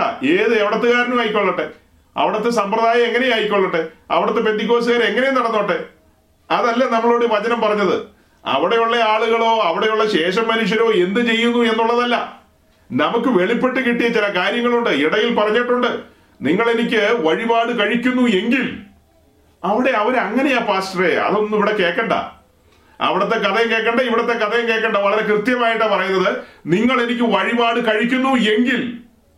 കണ്ടീഷനാ പറയുന്നത്, സൈന്യങ്ങളുടെ ദൈവമായ യഹോവയുടെ ദാസനെ സംസാരിക്കുന്നത്. കഴിക്കുന്നു എങ്കിൽ ഒരു നിർബന്ധമില്ലെന്നേ, ഒരു നിർബന്ധമില്ല. കഴിക്കുന്നു എങ്കിൽ, നല്ല മനസാക്ഷിയോടുകൂടി കഴിക്കുന്നു എങ്കിൽ, ദൈവസ്നേഹത്തിന്റെ തള്ളിച്ച അകത്ത് വന്നിട്ട് ഒരു വഴിപാടും യാഗവുമായി ഏൽപ്പിച്ചു കൊടുക്കുവാൻ മനസ്സ് വന്നെങ്കിൽ. നമ്മൾ വായിച്ചു എഫേസ്യ ലേഖനം 5:2 നമ്മൾ വായിച്ചതാ, 5:1-2 നമ്മൾ വായിച്ചതാ. യേശുക്രിസ്തുവിന്റെ ജീവിതത്തോടുള്ള ബന്ധത്തിൽ അവനൊരു വഴിപാടും യാഗവുമായി ഏൽപ്പിച്ചു കൊടുത്തു, തന്നെത്താൻ ഏൽപ്പിച്ചു കൊടുത്തു ഒരു വഴിപാടും യാഗവുമായി. ഇതെല്ലാം പറഞ്ഞു പോയിക്കൊണ്ടിരിക്കുമ്പോഴാണ് ദൈവത്തിന്റെ ആത്മാവ് നമ്മോട് ഈ വചനങ്ങളിലൂടെ മന്ത്രിക്കുന്നത്. ശ്രദ്ധിക്കുക, ശ്രദ്ധിക്കുക. ഇപ്പോഴല്ല, അന്ന് പറഞ്ഞിട്ടുണ്ട് ശ്രദ്ധിക്കാൻ. എന്ത് ശ്രദ്ധിക്കാൻ? യാഗപീഠത്തിൽ കിടക്കുന്ന സമർപ്പിതനായ ദൈവകുഞ്ഞാടിനെ ശ്രദ്ധിക്കുവാൻ അന്നേ ദൈവാത്മാവ് പറഞ്ഞിട്ടുണ്ട്. ആ സമർപ്പണത്തിന്റെ ആഴം അന്നേ വെളിപ്പെടുത്തി തന്നിട്ടുണ്ട്. ഇന്നിപ്പോ റിവിഷൻ പോലെ കൂട്ടിയാൽ മതി, ഇന്നൊന്ന് ഓർമ്മപ്പെടുത്തുക. അന്നേ സൂചന തന്നു കഴിഞ്ഞു, ശ്രദ്ധിക്കുക. വേറൊരു ഭാഗത്ത് പറയുന്നുണ്ട് നമ്മുടെ ശ്രേഷ്ഠ മഹാപുരോഹിതനെ ശ്രദ്ധിച്ചു നോക്കാൻ. അതൊക്കെ നോക്കുന്നതിന് മുമ്പ് ഇവിടെ പറയുന്നത് യാഗപീഠത്തിൽ കിടക്കുന്ന യാഗമൃഗത്തെ ശ്രദ്ധിച്ചു നോക്കാൻ. ദൈവത്തിന്റെ പരിശുദ്ധാത്മാവ് വ്യക്തമായി നമുക്ക് മറന്നീക്കി തുറന്നു തരികയാണ്. ഏകജാതനായ പുത്രൻ യാഗപീഠത്തിൽ കിടക്കുന്ന നമ്മൾ കണ്ടു കഴിഞ്ഞു, അതൊക്കെ കഴിഞ്ഞു. അതിന് പുറകിൽ നമ്മൾ കാണുകയാണ് ആദ്യജാതൻ തകർക്കപ്പെട്ട് കിടക്കുകയാണ്. ആ തകർക്കപ്പെട്ട് കിടക്കുന്ന ആദ്യജാതനിലേക്ക് നോക്കുമ്പോഴാണ് ആത്മാവ് പറയുന്നത്, ശ്രദ്ധിച്ചു നോക്ക്, ആ സമർപ്പണത്തിന്റെ ആഴം നോക്ക്. ആ സമർപ്പണത്തിന്റെ ആഴം സ്വന്തഹിതമില്ല, സ്വന്തം താല്പര്യങ്ങളില്ല, സ്വന്തമായ ആഗ്രഹങ്ങളൊന്നുമില്ല, സ്വയമായി ഒന്നും സംസാരിക്കുന്നില്ല. അവിടുന്ന് ഒരു സ്വരം നമ്മൾ കേൾക്കുന്നു, അതൊന്നും സ്വയമായി സംസാരിക്കുന്ന സ്വരമല്ല. അവിടുന്ന് നാം കേട്ട നിശബ്ദമായ ശബ്ദങ്ങൾ സ്വയമായി സംസാരിക്കുന്നതല്ല. സൂക്ഷിച്ചു നോക്കുമ്പോ വാക്കും ഭാഷണവും കൂടാതെ നമ്മളോട് മന്ത്രിക്കുന്ന മന്ത്രണം എന്താ? പിതാവിന്റെ ഇഷ്ടം നിറവേറിക്കൊണ്ടിരിക്കുകയാണ്. പിതാവിന്റെ ഇഷ്ടത്തിന്റെ നിറവേറലുകളാണ് കാണുന്നത്. ഇസഹാക്കിനെ ഒന്ന് ഓർത്തു നോക്കിയേ. ഒരു യൗവനക്കാരൻ, ബാല്യവും യൗവനത്തിനും ഇടയിലുള്ള ഒരു പ്രായം, ഇസഹാക്ക്. ഓ, എന്തൊരു സമർപ്പണമാണ്! നമ്മളെല്ലാം അബ്രഹാമിന്റെ അനുസരണത്തെയും അബ്രഹാമിന്റെ വിശ്വാസത്തെയും ഉയർത്തി പറയുന്നത്. 100% പക്ക കറക്റ്റാണ്, തെറ്റല്ല. അത് അങ്ങനെ തന്നെ എപ്പോഴും പറയണം. അപ്പോഴും സഹോദരങ്ങളെ, പ്രിയരെ, ആ സമയത്ത് നിങ്ങൾ ഇസ്ഹാക്കിനെ ഒന്ന് ശ്രദ്ധിച്ചു നോക്കിയേ. ഈ പ്രായമുള്ള അബ്രഹാമിന്റെ പ്രായം എത്രയാന്ന് നോക്ക്. ഒരു തെള്ളു തള്ളിക്കഴിഞ്ഞ് അബ്രഹാം ആ മലയുടെ മുകളിൽ നിന്ന് ഉരുണ്ട് താഴെ പോവും. വെട്ടുകത്തി എടുക്കുമ്പോ ഭ്രാന്താണോ നിങ്ങൾക്കെന്ന് ചോദിക്കില്ലേ? നമ്മുടെ നാട്ടിൽ ഏത് പിള്ളേരാണെങ്കിലും ചോദിക്കും, അപ്പാ നിനക്ക് ഭ്രാന്ത് പിടിച്ചോന്ന് ചോദിക്കും. പക്ഷെ ഇസ്ഹാക്ക് അങ്ങനെ ഒരു വാക്ക് ചോദിക്കുന്നില്ല. അല്ല, ഈ വെട്ടുകത്തി എടുക്കുന്ന പിന്നെയല്ലേ? ആ വെട്ടുകത്തി എടുക്കുന്നതിന് മുമ്പ് തന്നെ കയറുകൊണ്ട് ബന്ധിക്കുന്നുണ്ട്. അങ്ങനെ ബന്ധിച്ച് വിറകിന് മുകളിലേക്ക് കിടത്തുകയാണ്. ആ നിമിഷങ്ങളിൽ ഇസ്ഹാക്കിന് കുതറി മാറാം. ഇസ്ഹാക്കിന് വേണേ പറയാം, ബാല്യക്കാരെയും കൊണ്ടല്ലേ നമ്മൾ വന്നത്, അടിമകളല്ലേ, ആരും ചോദിക്കില്ല അവരുടെ കാര്യത്തില്, അവരെ ആരെങ്കിലും പിടിച്ച് കിടത്തിയാ പോരെ. അങ്ങനെ അവരെ ആരെങ്കിലും പിടിച്ച് ഇവിടെ കിടത്തിയാ പോരെ എന്ന് വേണേ ചോദിക്കാം. എന്തുകൊണ്ട് ഇസ്ഹാക്ക് ചോദിച്ചില്ല എന്നൊരു ചോദ്യം കിടക്കുക. അതിന്റെ കാരണം, അങ്ങനെ എന്തെങ്കിലും പിടിച്ച് യാഗപീഠത്തിൽ ഇട്ടാ പോരാ. ഈ യാഗം വിലയേറിയ യാഗമാണ്, വിലപിടിപ്പുള്ള യാഗമാണ്. ചുമ്മാ ഏതെങ്കിലും ഒരു ബാല്യക്കാരനെ പിടിച്ചിട്ടാ പോരാ, ഏതെങ്കിലും ഒരു അടിമയെ പിടിച്ചിട്ടാ പോരാ. അബ്രഹാമിന് ഏറ്റവും വിലപിടിപ്പുള്ളത്, തന്റെ കണ്ണിന്റെ കൃഷ്ണമണിക്ക് എന്ത് ഗൗരവമുണ്ടോ അതുപോലെ കാത്തു സൂക്ഷിക്കുന്ന ഒന്നാണ് ഇസ്ഹാക്ക്. തന്റെ കൺമണിയെ തന്നെയാണ് ബലിപീഠത്തിലേക്ക് കയറ്റുന്നത്, വിലപിടിപ്പുള്ളത്. അപ്പം യാഗം വിലയേറിയതാണ്. ദൈവസന്നിധിയിൽ എന്തെങ്കിലും വാരി കൊണ്ടുവന്നാൽ പോരാ. നമ്മൾ ഇതിലൂടെയൊക്കെ കേട്ടത് എന്താ സഹോദരങ്ങളെ? ചുമ്മാ ആർക്കോ വേണ്ടി ഓക്കാനിക്കുന്ന പോലെ ഒരു അല്ലെങ്കിൽ ഒരു സ്വോത്രമൊന്നും പോരെന്ന്. അങ്ങനെ ഒരു ജീവിതമല്ല ദൈവം നമ്മിൽ നിന്ന് ആഗ്രഹിക്കുന്നത്. അബ്രഹാമിനെ നോക്ക്, ഇസ്ഹാക്കിനെ നോക്ക്. നമ്മളത് മുന്നമേ ഒന്നും പറഞ്ഞിട്ടില്ലല്ലോ. ഇപ്പോൾ ദൈവാത്മാവ് യേശുക്രിസ്തു ബലിപീഠത്തിൽ കിടക്കുന്ന കാഴ്ച കാണിച്ചപ്പോൾ വെളിപ്പെടുത്തി തരുന്നതാണ്. ഞാൻ സന്തോഷത്തോടെയാണ് ഇത് പ്രസ്താവിക്കുന്നത്, ഒരു ആത്മ നിറവിലാണ് ഇത് പ്രസ്താവിക്കുന്നത്. എന്റെ സഹോദരങ്ങൾ ശ്രദ്ധിക്കണം, പുതുതായി ഒരാൾ ഇത് കേട്ട് കഴിഞ്ഞാൽ അവർക്കൊന്നും മനസ്സിലാകില്ല. സ്വർഗം എന്താഗ്രഹിക്കുന്നു? ഒരു ബലിപീഠം സജ്ജമാക്കി അതിന് മുകളിൽ വിറകെടുത്തു വെച്ചിട്ടാണ് അബ്രഹാം ഇസഹാക്കിനെ അതിന് മുകളിലേക്ക് കിടത്തുന്നത്. അതിന് പകരം ഒരു ബാല്യക്കാരനെ പിടിച്ച് കിടത്തിയാൽ സ്വർഗം സന്തോഷിക്കില്ല, സ്വർഗം സന്തോഷിക്കില്ല. കാരണം അബ്രഹാമിന് ഏറ്റവും വിലപിടിപ്പുള്ളതാണ് ബലിയായി നൽകേണ്ടത്. ബാല്യക്കാരനെ കൊടുക്കുമ്പോൾ തന്റെ അസ്ഥിയിൽ നിന്ന് അസ്ഥിയും തന്റെ മാംസത്തിൽ നിന്ന് മാംസവും എന്ന നിലയിൽ അവിടെ പറയാൻ പറ്റില്ല. അതിൽ അബ്രഹാമിന് നോവുണ്ടാവില്ല. അബ്രഹാമിന് നോവുള്ളൊരു വിഷയമാണിത്. അബ്രഹാമിൽ നിന്ന് ഉത്ഭവിച്ചവൻ, അബ്രഹാമിന്റെ പ്രിയപുത്രൻ ഇസഹാക്ക്. ആ ഇസഹാക്കിനെ യാഗപീഠത്തിലേക്ക് കൊണ്ടുവരികയാണ്. ഈ കഴിഞ്ഞുപോയ 6 മാസം ഈ 30 സെക്ഷൻ വിവിധങ്ങളായ കാര്യങ്ങൾ പറഞ്ഞുപോയി. വിവിധങ്ങളായ കാര്യങ്ങൾ, ഈ വിവിധങ്ങളായ കാര്യങ്ങളെല്ലാം പറഞ്ഞു പോകുമ്പോൾ ചിലരുടെ എല്ലാം ഹൃദയത്തിൽ അത് ഉടക്കിയിട്ടുണ്ട്. പക്ഷെ ചിലരെല്ലാം നിർവികാരായി കേട്ട് കേട്ട് കേട്ട് കേട്ട് കേട്ട് കേട്ട് പോയി. സങ്കടം, എങ്ങനെ ഈ കാര്യങ്ങൾ നിർവികാരായി കേട്ട് പോകാൻ കഴിയും? ഇതെല്ലാം പറഞ്ഞുകൊണ്ടിരുന്നപ്പോഴാണ് നമ്മൾ 2 കൊരിന്ത്യർ 5:14-15 വായിച്ചത്. 2 കൊരിന്ത്യർ 5:14-15 നമ്മളോട് എന്നാ പരിശുദ്ധാത്മാവ് പറഞ്ഞത്? 2 കൊരിന്ത്യർ, 2 Corinthians 5:14-15 അന്ന് വായിക്കണേ. ബി 2 കൊരിന്ത്യർ 5:14-15 നമ്മൾ ഇതിനു മുമ്പ് വായിച്ചിട്ടുണ്ട്. ഇപ്പൊ പറഞ്ഞ കാര്യത്തോട് ചേർത്തത് പറയുകയാണ്. അത് പറയുമ്പോൾ പരിശുദ്ധാത്മാവ് നമ്മെ ഓർമ്മിപ്പിച്ചുണർത്തുന്നത് എങ്ങനെയാണെന്നൊന്ന് കേട്ടു നോക്ക്, ഒന്നുകൂടെ കേട്ടു നോക്ക്. ക്രിസ്തുവിന്റെ സ്നേഹം ഞങ്ങളെ നിർബന്ധിക്കുന്നു. എല്ലാവർക്കും വേണ്ടി ഒരുവൻ മരിച്ചിരിക്കെ എല്ലാവരും മരിച്ചു വീണെന്ന് ജീവിക്കുന്നവർ ഇനി തങ്ങൾക്കായിട്ടല്ല, തങ്ങൾക്ക് വേണ്ടി മരിച്ചു ഉയർത്തെഴുന്നേറ്റവനെ തന്നെ ജീവിക്കേണ്ടതിന് അവൻ എല്ലാവർക്കും വേണ്ടി മരിച്ചുവെന്ന് ഞങ്ങൾ നിർണയിച്ചിരിക്കുന്നു. എന്താ ഈ വായനയിലൂടെ നാം കേട്ടത്? എല്ലാവർക്കും വേണ്ടി ഒരുവൻ മരിച്ചു, അതായത് മനുഷ്യപുത്രൻ എല്ലാവർക്കും വേണ്ടി മരിച്ചു. അതുകൊണ്ട് അത് തിരിച്ചറിഞ്ഞവർ ഇനി തങ്ങൾക്കായിട്ടല്ല, തങ്ങൾക്ക് വേണ്ടി മരിച്ചുയർത്തവന് വേണ്ടി ജീവിക്കണമെന്നാണ് വായിച്ചതിന്റെ സാരം. എന്താ പറഞ്ഞത്? എല്ലാവർക്കും വേണ്ടി ഒരുവൻ മരിച്ചു, എല്ലാവർക്കും വേണ്ടി മനുഷ്യപുത്രൻ ബലിയായി തീർന്നു. അങ്ങനെ നമുക്ക് വേണ്ടി ബലിയായി തീർന്നവന് വേണ്ടി ജീവിക്കുക എന്നുള്ളതാണ് ശിഷ്ടമുള്ള കാലം, നമ്മളെ കുറിച്ചുള്ള ദൈവോദ്ദേശം. അങ്ങനെ ജീവിക്കണമെങ്കിൽ ക്രിസ്തുവിന്റെ സ്നേഹം നമ്മുടെ ഉള്ളിൽ നിറയണമെന്നാണ് വായിച്ചു തുടങ്ങിയത്. ക്രിസ്തുവിന്റെ സ്നേഹം ഞങ്ങളെ നിർബന്ധിക്കുന്നു. ക്രിസ്തുവിന്റെ സ്നേഹം അകത്ത് നിറഞ്ഞെങ്കിൽ മാത്രമേ. എന്താ ക്രിസ്തുവിന്റെ സ്നേഹത്തിന്റെ ഒരു പ്രത്യേകത? ഒന്നും അങ്ങോട്ട് പ്രതീക്ഷിച്ചിട്ടല്ല, നമ്മെ തേടി വന്ന് നമുക്ക് വേണ്ടി ഏൽപ്പിച്ചു കൊടുത്തു. അതുപോലെ നാമും നമുക്ക് വേണ്ടി ജീവിക്കുക എന്നുള്ളതല്ല, നമുക്ക് വേണ്ടി വില കൊടുത്തവന് വേണ്ടി അല്ലെങ്കിൽ നമുക്ക് വേണ്ടി മരിച്ചുയർത്തവന് വേണ്ടി എന്ന് പറയുമ്പോൾ അവന്റെ ഹിതങ്ങൾ പൂർത്തീകരിക്കപ്പെടുന്ന ദൈവരാജ്യത്തിന് വേണ്ടി നാം ജീവിക്കേണ്ടതാകുന്നു. നമ്മുടെ ജീവിതം ദൈവരാജ്യത്തിന് വേണ്ടി ഏൽപ്പിച്ചു കൊടുക്കണം, ദൈവസഭയ്ക്ക് വേണ്ടി, ദൈവരാജ്യത്തിന് വേണ്ടി, ദൈവത്തിന്റെ പദ്ധതികളുടെ നിറവേറലുകൾക്ക് വേണ്ടി. ഈ കൂട്ടത്തിൽ വായിച്ചൊരു വാക്യമാണ് 1 യോഹന്നാൻ 3:16, 1 John 3:16. യോഹന്നാൻ 3:16 നിങ്ങൾ എല്ലാവർക്കും അറിയാം. എന്നാൽ 1 യോഹന്നാൻ 3:16 കേട്ട് നോക്കിയേ. കേട്ടിട്ടുണ്ട്, വീണ്ടും ഓർമ്മിപ്പിക്കുകയാണ്. വർഷാവസാനം ഒരിക്കൽ കൂടെ കേൾപ്പിക്കുകയാണ്. അവൻ നമുക്ക് വേണ്ടി തന്റെ പ്രാണനെ വെച്ചു കൊടുത്തതിനാൽ നാം സ്നേഹം എന്ത് എന്ന് അറിഞ്ഞിരിക്കുന്നു. നാമും സഹോദരന്മാർക്ക് വേണ്ടി പ്രാണനെ വെച്ചു കൊടുക്കേണ്ടതാകുന്നു. വളരെ ടഫായ ഒരു വാക്യമാണ് സഹോദരങ്ങളെ വായിച്ചത്. ഇത് വായിപ്പിക്കണമെന്ന് എനിക്ക് ആഗ്രഹമുണ്ടായിട്ടല്ല, ഞാനതൊരു പ്ലാൻ ചെയ്ത് വന്ന് വായിപ്പിച്ചതല്ല. വർഷത്തിന്റെ ഒടുവിലത്തെ സമയം ഈ വാക്യത്തിലേക്ക് നിങ്ങളുടെ ശ്രദ്ധ പോകുമ്പോൾ ഇതിലൂടെ പരിശുദ്ധാത്മാവ് എന്തായിരിക്കും ആഗ്രഹിക്കുന്നത്?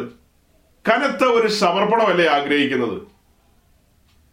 ഞാൻ പറഞ്ഞു, ഞാൻ പറയാനിരിക്കുന്ന ആ മെസ്സേജും കാര്യങ്ങളും അങ്ങോട്ട് ഒരു ഇഞ്ച് എത്തിയിട്ടില്ല, ആ ഭാഗത്തേക്കേ എത്തിയിട്ടില്ല, ആ ഭാഗത്തേക്ക് പറഞ്ഞു വരാൻ പറ്റിയിട്ടില്ല. അപ്പൊ അതല്ലാതെ ഒരു ചിന്തയുമില്ലാത്ത നിലയിൽ കാര്യങ്ങളെ ആത്മാവ് ഇങ്ങനെ കൊണ്ടുപോവുകയാണ്. നമ്മളൊരു ചെറിയ കൂട്ടമാണ്. ഒരു നിമിഷം ഒന്ന് ചിന്തിച്ചു നോക്കിയേ, നമ്മിൽ പലർക്കും നല്ല വിദ്യാഭ്യാസം കിട്ടിയില്ലേ, നല്ല ജീവിത സാഹചര്യങ്ങൾ കിട്ടിയില്ലേ? അപ്പൊ ഇങ്ങനെ പല പല സാഹചര്യങ്ങളിലൂടെ ഒക്കെ നമ്മളെ നടത്തിയിട്ടുണ്ട്. ഇനി അതൊന്നും ഇല്ലെന്ന് ഓർത്തുന്ന ഒരു വിഷയമല്ല. അങ്ങനെ നമ്മുടെ ജീവിതത്തിൽ വേണ്ടുന്നതായ ഓരോരോ ദേശത്ത് ജീവിക്കാൻ വേണ്ടുന്നതായ സാഹചര്യങ്ങൾ അങ്ങനെ ചിന്തിച്ചാൽ മതി. ഇപ്പൊ ഞങ്ങൾ ബാംഗ്ലൂരിൽ താമസിക്കുമ്പോൾ ഈ സമയത്ത് ഒരു സ്വെറ്റർ ആവശ്യമാണ്, തണുപ്പുള്ളതുകൊണ്ട്. കേരളത്തിൽ ഒരുത്തൻ സ്വെറ്റർ ഇട്ട് കഴിഞ്ഞാൽ അവൻ്റെ കട്ടകാലമാണ്, അവൻ കിടന്നുറങ്ങില്ല. അവിടെ എങ്ങനെ കിടന്നുറങ്ങാൻ പറ്റും ചൂട് കാരണം? അതേസമയം ഇപ്പോൾ വടക്കേ ഇന്ത്യയിൽ ചുമ്മാ ഒരു സ്വെറ്റർ പോരാ, അതിനേക്കാൾ കനത്ത ഒരു കമ്പിളി കുപ്പായം എല്ലാം വേണ്ടി വരും. അതുപോലെ ലോകത്തിലെ ചില രാജ്യങ്ങളിൽ, യൂറോപ്യൻ രാജ്യങ്ങളിലേക്കൊക്കെ വന്നു കഴിഞ്ഞാൽ തണുപ്പിന്റെ കാഠിന്യത്തിലേക്ക് വരികയാണ്. അവിടെ ജീവിക്കാൻ വേണ്ടുന്നതായ, അതിന് ഉതകുന്നതായ വസ്ത്രങ്ങൾ വേണ്ടി വരും. ഞാൻ എന്തുകൊണ്ട് ആ വാക്കുകൾ ഉപയോഗിച്ചെന്ന് മനസ്സിലായോ? നമുക്ക് ഓരോരോ ദേശങ്ങളിൽ ജീവിക്കാൻ വേണ്ടുന്നതായ കാര്യങ്ങൾ. ഇപ്പോൾ എൻ്റെ കയ്യിലിരിക്കുന്ന ഈ ഫോൺ, ഇതിന് നമ്മൾ പൊതുവെ പറയുന്നത് സ്മാർട്ട് ഫോൺ എന്നാണ്. ഇങ്ങനെ ഒരു ഫോൺ 5 വർഷം മുമ്പ് എൻ്റെ കയ്യിലില്ലായിരുന്നു. അന്ന് എൻ്റെ കയ്യിലുണ്ടായിരുന്ന ഒരു സാധാരണ നോക്കിയ ഒരു സാംസങ്ങിന്റെ ഒരു സാധാരണ സാംസങ്ങിന്റെ ഫോണാണ്. അതിലൂടെ എനിക്ക് സംസാരിക്കാൻ കഴിയുമായിരുന്നു. വളരെ ക്ലിയർ ആയിട്ട് എൻ്റെ ശബ്ദം പുറത്തേക്ക് പോകുന്നു, മറ്റുള്ളവരുടെ ശബ്ദം എനിക്ക് കേൾക്കാം. അപ്പൊ എൻ്റെ കൂട്ടുസ്നേഹിതരായ പലരും പറയുന്നുണ്ട് ഈ കാര്യങ്ങളൊക്കെ കൈകാര്യം ചെയ്യാൻ ഇങ്ങനെ ഒരു ഫോണാണ് ആവശ്യമെന്ന്. എനിക്ക് ആ സമയത്ത് അതിന് ഗൗരവം തോന്നിയില്ല, ഞാനത് ഉപയോഗിച്ചില്ല. പക്ഷെ കാലങ്ങൾ മുൻപോട്ട് പോയപ്പോൾ എനിക്കത് അനിവാര്യമായി തീർന്നപ്പോൾ ഞാൻ അങ്ങനെ ഒരു ഫോൺ കൈകാര്യം ചെയ്തു. സ്വർഗത്തിൽ ദൈവം അതിനൊരു സാഹചര്യം ഒരുക്കി തന്നു. അപ്പൊ അതാത് സമയങ്ങളിൽ ഞാൻ ഓർത്തു പോവുക, അതാത് സമയങ്ങളിൽ എന്തെന്തെല്ലാം വേണോ. എൻ്റെ ജീവിതത്തിൽ ഒരു കൊച്ചു കാര്യമാണ് പറഞ്ഞത്. നിങ്ങളുടെ ഓരോരുത്തരുടെയും ജീവിതത്തിൽ വേണ്ടുന്നതെല്ലാം തക്ക സമയത്ത് നൽകി തന്നിട്ടുണ്ട്. അവനെക്കുറിച്ചുള്ള സാക്ഷ്യം നമുക്ക് നൽകാതിരുന്നിട്ടില്ല. എല്ലാ കാര്യങ്ങളും തക്ക സമയത്ത് തന്നിട്ടുണ്ട്. എന്നിട്ട് ഈ 2020 ഒടുവിലത്തെ സമയം 2-3 വാക്യങ്ങൾ അവിചാരിതമായി നമ്മുടെ മുമ്പേക്ക് കയറി വരികയാണ്. ആ വാക്യങ്ങളെ മുൻനിർത്തിക്കൊണ്ടൊരു ചോദ്യമാണ് വരുന്നത്. സഹോദരങ്ങളെ, നമ്മളുടെ സമർപ്പണം എങ്ങനെയിരിക്കുന്നു? നാം ഇന്നും നമുക്കായി ജീവിക്കുകയാണോ? അങ്ങനെ പറയുമ്പോൾ നിങ്ങൾ തെറ്റിദ്ധരിക്കരുത്. നിങ്ങളുടെ ജോലി, നിങ്ങളുടെ കുടുംബം, നിങ്ങളുടെ മുൻപോട്ടുള്ള പ്രയാണത്തിൽ വേണ്ടുന്ന കാര്യങ്ങൾക്കെല്ലാം നിങ്ങൾ അന്വേഷിക്കണം, നിങ്ങൾ തന്നെ അന്വേഷിക്കണം. ഒരു ജോലി അന്വേഷിക്കുന്നയാള് അതിന് വേണ്ടുന്നുള്ള ആപ്ലിക്കേഷൻ ഫോം നിങ്ങൾ തന്നെ ഫില്ല് ചെയ്യണം, അല്ലാതെ വേറെ ആരും അത് ഫില്ല് ചെയ്ത് തരില്ല. അത്തരത്തിലല്ല ഞാൻ പറയുന്നത്, അത്തരം കാര്യങ്ങളല്ല പറയുന്നത്. പക്ഷെ നിങ്ങളുടെ ജീവിതത്തിന്റെ പ്രാധാന്യം, ഗൗരവം അത് ദൈവത്തിന് കൊടുത്തിട്ടുണ്ടോ? ദൈവഹിതത്തിന് കൊടുത്തിട്ടുണ്ടോ? സമാഗമന കൂടാരത്തിന്റെ പഠനത്തിലായിരുന്നു നാം ഇത്രയും ആഴ്ചകൾ. നിങ്ങളുടെ ശ്രദ്ധയെ ഞാൻ പുറപ്പാട് പുസ്തകം 25-ാം അധ്യായത്തിലേക്ക് കൊണ്ടുവരികയാണ്. എന്താണ് പുറപ്പാട് പുസ്തകം 25-ാം അധ്യായത്തിന്റെ പ്രത്യേകത? അവിടെയാണ് സമാഗമന കൂടാരത്തിന്റെ നിർമ്മിതിയെക്കുറിച്ചുള്ള കാര്യങ്ങൾ പറഞ്ഞു തുടങ്ങുന്നത്. സമാഗമന കൂടാരത്തിന്റെ നിർമ്മിതിയെക്കുറിച്ചുള്ള കാര്യങ്ങൾ പറഞ്ഞു തുടങ്ങുന്നത് പുറപ്പാട് പുസ്തകം 25-ാം അധ്യായത്തിന്റെ തുടക്കത്തിലാണ്. അതിന് പുറകിലുള്ള അധ്യായങ്ങളിൽ 24-ാം അധ്യായത്തിലാകട്ടെ, 19-ാം അധ്യായത്തിലാകട്ടെ ദൈവം തന്റെ മഹത്വം വിവിധ നിലകളിൽ ഇസ്രായേലിന്റെ നടുവിൽ വെളിപ്പെടുത്തുന്നുണ്ട്. അല്പമായിട്ട് ദൈവത്തിന്റെ മഹത്വം വെളിപ്പെടുന്നുണ്ട്. അതെല്ലാം കഴിഞ്ഞിട്ടാണ് 25-ാം അധ്യായം തുടങ്ങുമ്പോൾ പറയുന്നത്, ഞാൻ ഇസ്രായേലിന്റെ നടുവിൽ വസിക്കാൻ അവർ എനിക്കൊരു വിശുദ്ധ മന്ദിരം ഉണ്ടാക്കണം. ആ വിശുദ്ധ മന്ദിരത്തെ കുറിച്ചുള്ള, അതിന്റെ കൺസ്ട്രക്ഷനെ കുറിച്ചുള്ള കാര്യങ്ങളാണ് 25-ാം അധ്യായത്തിന്റെ 1 മുതൽ 7 വരെയുള്ള വാക്യങ്ങൾ. ആദ്യത്തെ പാരഗ്രാഫ് അത് നിർമ്മിക്കുന്ന കാര്യത്തെക്കുറിച്ചും അതിന് എന്തെല്ലാം ഉപകരണങ്ങളാണ്, അല്ലെങ്കിൽ അതിൻ്റെ ഇൻഗ്രീഡിയൻസ്, അതിൻ്റെ പാർട്സ്, എന്തെല്ലാം കാര്യങ്ങൾ കൊണ്ടാണത് പണിയേണ്ടതെന്നുള്ള കാര്യങ്ങളാണ് ആദ്യത്തെ വാക്യങ്ങളിലെല്ലാം കിടക്കുന്നത്. അപ്പോൾ ആ ഒരു പാരഗ്രാഫിൽ നമ്മൾ നിൽക്കുകയാണെങ്കിൽ ഒരു സെക്കൻഡ് ആ ഒരു പാരഗ്രാഫിൽ നിന്നുകൊണ്ട് ഒരു കാര്യം നിങ്ങളുടെ മുമ്പാകെ കൊണ്ടുവരിക. നിങ്ങളുടെ ഭാവന ഒരു 3500 വർഷം പുറകിലേക്ക്, അതായത് ഒരു 3500 years ബാക്കിലേക്ക് പോകണം. ഇസ്രായേൽ മിസ്രൈം വിട്ടു, ചെങ്കടൽ കടന്നു, മരുഭൂമിയിലേക്ക് പ്രവേശിച്ചു. നടന്നവർ ഹോരേബിന്റെ കീഴിലെത്തി. ആ ഹോരേബിൽ വന്നപ്പോഴാണ് വലിയവനായ ദൈവം മോശയോട് സംസാരിക്കുന്നത്, ഞാൻ നിങ്ങളുടെ നടുവിൽ വസിക്കാൻ ആഗ്രഹിക്കുന്നു, നിങ്ങൾ എനിക്കൊരു കൂടാരം പണിയണം. അപ്പൊ മോശയ്ക്ക് തിരിച്ചു ചോദിക്കാവുന്ന ഒരു ചോദ്യമാ, എന്തൊരു വർത്തമാന പറയുന്നത്, എന്നാൽ മിസ്രൈമിൽ വെച്ച് പറയാൻ മേലായിരുന്നോ? മിസ്രൈമിൽ വെച്ചൊരു വാക്ക് പറയുകയായിരുന്നെങ്കിൽ ഈ കാര്യങ്ങളെല്ലാം ഞങ്ങൾ സംഘടിപ്പിക്കില്ലായിരുന്നോ? മിസ്രൈമിൽ വെച്ച് പറഞ്ഞാൽ ഇതെല്ലാം സംഘടിപ്പിക്കാമായിരുന്നു. ഇത് ഒന്നുമല്ലാത്തൊരു സ്ഥലത്ത് വന്നിട്ട് ഇടയിലും അല്ല വഴിയിലും അല്ലാത്തൊരു നിലയിൽ വന്നിട്ടാണ് വർത്തമാനം പറയുന്നത്. ഇങ്ങനെയൊക്കെയാണോ പറയേണ്ടത് എന്നൊന്നും മോശ ചോദിച്ചില്ല. മോശ ഒരു തരത്തിലും ദൈവത്തോട് ചോദിച്ചില്ല. മരുഭൂമിയിൽ നോക്കത്താ ദൂരത്ത് പരന്നു കിടക്കുന്ന മരുഭൂമിയിൽ ഇവിടെ എങ്ങനെ ഇത് സാധിക്കും ദൈവമേ എന്നൊരു വാക്ക് മോശ ചോദിച്ചില്ല. അതെന്താ? അത് വിളിച്ച ദൈവത്തിന്റെ വിശ്വസ്തത മോശ കണ്ടു കഴിഞ്ഞു. അത് ഈ അത്ഭുത പ്രവൃത്തികളിലൂടെ മാത്രമല്ല കേട്ടോ, തെറ്റിദ്ധരിക്കണ്ട. ഈ അത്ഭുത പ്രവൃത്തികളിലൂടെ മാത്രമല്ല ദൈവത്തിന്റെ വിശ്വസ്തത മോശ കണ്ടത്. തന്റെ ജനനം തന്നെ ദൈവത്തിന്റെ അത്ഭുതമല്ലേ? മോശയുടെ ജനനം തന്നെ ഒരു അത്ഭുതമാണ്. മുൾപ്പളർപ്പിൽ തീ കത്തിയതിനേക്കാൾ വലിയൊരു അത്ഭുതം, ചെങ്കടൽ വിഭാഗിച്ചതിനേക്കാൾ വലിയൊരു അത്ഭുതം, 10 ബാധകളേക്കാൾ വലിയൊരു അത്ഭുതം. എബ്രായ കുട്ടികളെല്ലാം നൈൽ നദിയിൽ മുങ്ങി മരിക്കുമ്പോൾ ഒരു കുഞ്ഞു മാത്രം അത് ആര് ഓർഡർ ഇട്ടോ? മുക്കിക്കൊല്ലാൻ ആര് ഓർഡർ ഇട്ടോ? ആ ഓർഡർ ഇട്ടവന്റെ കൊട്ടാരത്തിൽ അവന്റെ മേശമേലുള്ള വിഭവസമൃദ്ധമായ സദ്യ കൊണ്ട് വളരാൻ അവന് ഭാഗ്യം കിട്ടി. അല്ലെങ്കിൽ അവർ അവസരം ദൈവം ഒരുക്കി. അവിടുത്തെ സദ്യയുടെ വലിപ്പോ പറവന്റെ വലിപ്പോ അല്ല ഞാൻ പറഞ്ഞത്, ദൈവത്തിന്റെ വിശ്വസ്തതയുടെ വലിപ്പമാണ് പറഞ്ഞത്. മോശ അത് കണ്ടവനാ. അത് മാത്രമോ? അത്ഭുതം എന്താ? ആ കുഞ്ഞിന് മുല കൊടുക്കാനായിട്ട് ഒരു സ്ത്രീയെ അറേഞ്ച് ചെയ്യുക. അതാരാ? അത് അവന്റെ അമ്മയെ തന്നെയാ. അതൊക്കെ ദൈവത്തിന്റെ അത്ഭുതങ്ങളുടെ ഭാഗമല്ലേ സഹോദരങ്ങളെ? അങ്ങനെ അമ്മയുടെ പരിലാളനം ഏറ്റു തന്നെയാണ് മോശ വളർന്നു വന്നത്. ആ പരിലാളനം ഏറ്റു വളർന്നു വന്ന മോശ അവന് എന്താ പതിയെ ബുദ്ധി ഉറച്ചു വരുന്നു, കാര്യങ്ങളെ കേട്ടാൽ മനസ്സിലാകുന്നു. അങ്ങനെ വളർന്നു വരുന്ന സമയത്ത് ഇസ്രായേലിന്റെ ദൈവത്തെ ആ അമ്മ ആ കുഞ്ഞിന് പരിചയപ്പെടുത്തി കൊടുത്തേട്ടോട്ട്. ഇസ്രായേലിന്റെ ദൈവത്തെ ആ അമ്മ ഈ മുങ്ങി മരിക്കേണ്ട കുഞ്ഞിന് പരിചയപ്പെടുത്തി കൊടുത്തേട്ടുണ്ട്. ആ പരിചയപ്പെടുത്തി കൊടുത്ത കാര്യങ്ങൾ അവന്റെ ഉള്ളിൽ കിടന്ന് തിരത്തള്ളുകയാ. നീ ഫറവോന്റെ കൊട്ടാരത്തിൽ വളരേണ്ടവനല്ല, സാഹചര്യവശാൽ ദൈവം നിന്നെ അവിടെ ആക്കി വെച്ചതേ ഉള്ളൂ. ഒരു നാൾ നിന്നെ അവിടെ നിന്ന് പുറപ്പെടുവിക്കും. അത് പറഞ്ഞിട്ടുണ്ടാകും, ഉള്ളിൽ കിടപ്പുണ്ടാകും. അതുകൊണ്ടാണ് അവന്റെ ഉള്ളിൽ ആ തിരത്തള്ളൽ. പറവോന്റെ പുത്രിയുടെ മകനെന്ന് വിളിക്കപ്പെടുവാനുള്ള സാധ്യതയെ അവൻ തള്ളിക്കളഞ്ഞതിന്റെ കാരണം എന്താ? ഒരമ്മയുടെ പ്രാർത്ഥന, ഒരമ്മയുടെ വിലാപം, ഒരമ്മ തന്റെ മകന് പകർന്നു കൊടുത്ത ബോധ്യങ്ങൾ. ഇതൊക്കെ പറയുമ്പോൾ വലിയ നൊമ്പരമുണ്ട്, വലിയ നൊമ്പരം.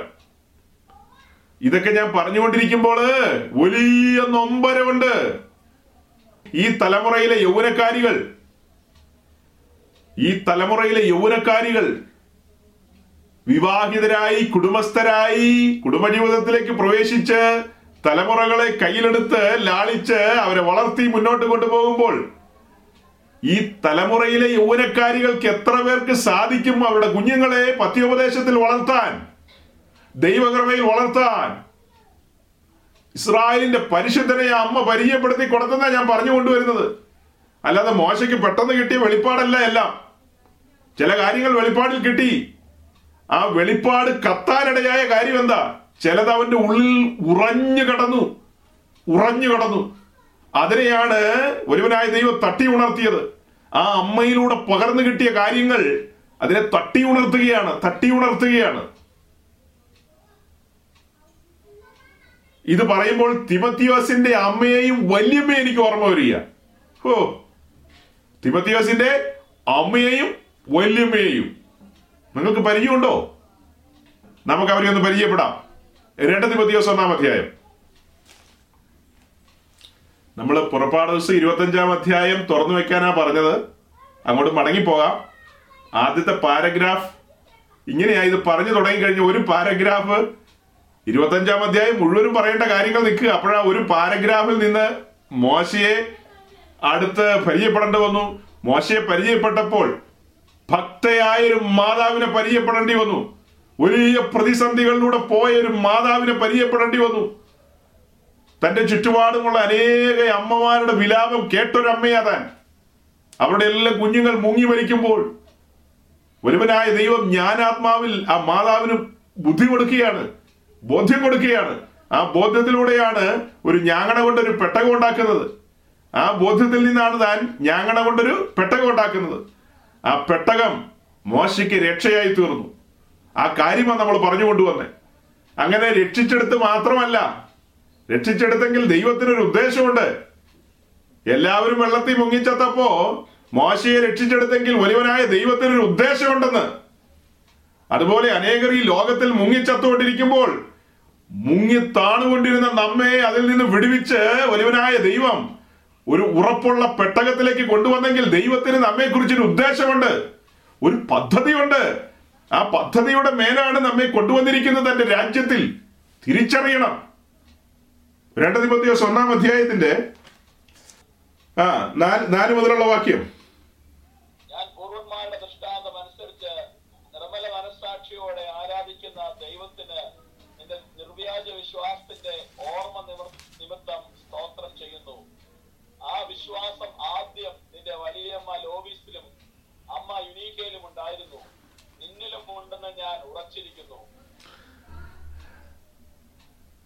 രണ്ട് ഭക്തമതികളായ മാതാക്കൾ, അമ്മയും വലിയമ്മയും, ലോയിസും യൂനിക്കയിലും ആ ഭക്തി തിമോഥെയോസിലേക്ക് പകർന്നു കിട്ടുകയാണ്. നോക്കണം, ഭക്തരായ ആ മാതാപിതാക്കളിൽ നിന്ന് തിമോഥെയോസിലേക്ക് ആ ഭക്തി പകർന്നു കിട്ടുകയാണ്. ദൈവത്തെക്കുറിച്ചുള്ള ചിന്തയും ബോധ്യങ്ങളും അവനുണ്ട്. വിപരീതമായൊരു സാഹചര്യം അവിടെ ഉണ്ട് കേട്ടോ. വിപരീതമായൊരു സാഹചര്യം ഉണ്ട്. എന്താ വിപരീതമായ സാഹചര്യം? അവന്റെ അപ്പൻ യവനനാണ്. എന്നിട്ടും തളർന്നു പോകാതെ മാതാവും വല്യമ്മയും അവനെ യവന പാരമ്പര്യങ്ങളിലേക്ക്, അപ്പോളോ ദേവന്റെയോ സിയുസ് ദേവന്റെയോ അങ്ങനെ ഒരു പാരമ്പര്യങ്ങളിലേക്കല്ല അവനെ തള്ളിവിട്ടത്. പകരം അവനെ സൈന്യങ്ങളുടെ ദൈവമായ യഹോവയെ പരിചയപ്പെടുത്തുകയാണ്, ന്യായപ്രമാണം പരിചയപ്പെടുത്തുകയാണ്, ദൈവത്തിന്റെ കാര്യപരിപാടികളെ പരിചയപ്പെടുത്തുകയാണ്. 4-ാം അധ്യായം 2 തിമോഥെയോസ് 4-ാം അധ്യായം അതിന്റെ 14-ാം വാക്യം 14-ഉം 15-ഉം. സോറി 2 തിമോഥെയോസ് 3-ാം അധ്യായം 14-ഉം 15-ഉം വാക്യം.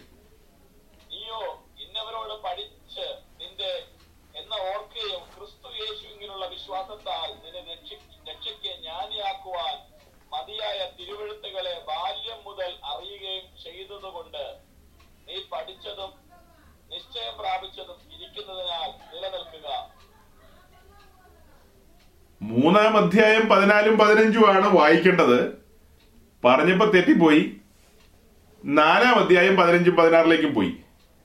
അപ്പോൾ നമ്മുടെ വായന നമ്മുടെ ഉപദേശി വായിച്ചു തുടങ്ങിയപ്പോൾ ആരുടെ കാര്യം പറഞ്ഞുകൊണ്ടാണ് തുടങ്ങിയത്? ചെമ്പുപണിക്കാരൻ അലക്സാണ്ടർ. അപ്പൊ ചെമ്പുപണിക്കാരൻ അലക്സാണ്ടർ അന്നുമുണ്ട് ഇന്നുമുണ്ട്. ഇതുപോലെ ധാരാളം ചെമ്പുപണിക്കാരുണ്ട്. ഈ ചെമ്പുപണിക്കാരുടെയൊക്കെ മുമ്പിൽ നിൽക്കണമെങ്കിൽ കുഞ്ഞെ, നീ പഠിച്ചും നിശ്ചയം പ്രാപിച്ചും ഇരിക്കുന്നതിൽ നിലനിൽക്ക. നീ പഠിച്ചും നിശ്ചയം പ്രാപിച്ചു. നീ പഠിച്ച കാര്യങ്ങളിൽ നിനക്ക് നല്ല നിശ്ചയം വേണം. ആ കാര്യങ്ങൾ ഉറച്ചു നിൽക്കണം. ഉറച്ചു നിന്നാൽ ചെമ്പുപണിക്കാരൻ അലക്സാണ്ടറിന്റെ തന്ത്രങ്ങളെ നിനക്ക് ഭയക്കേണ്ടി വരില്ല.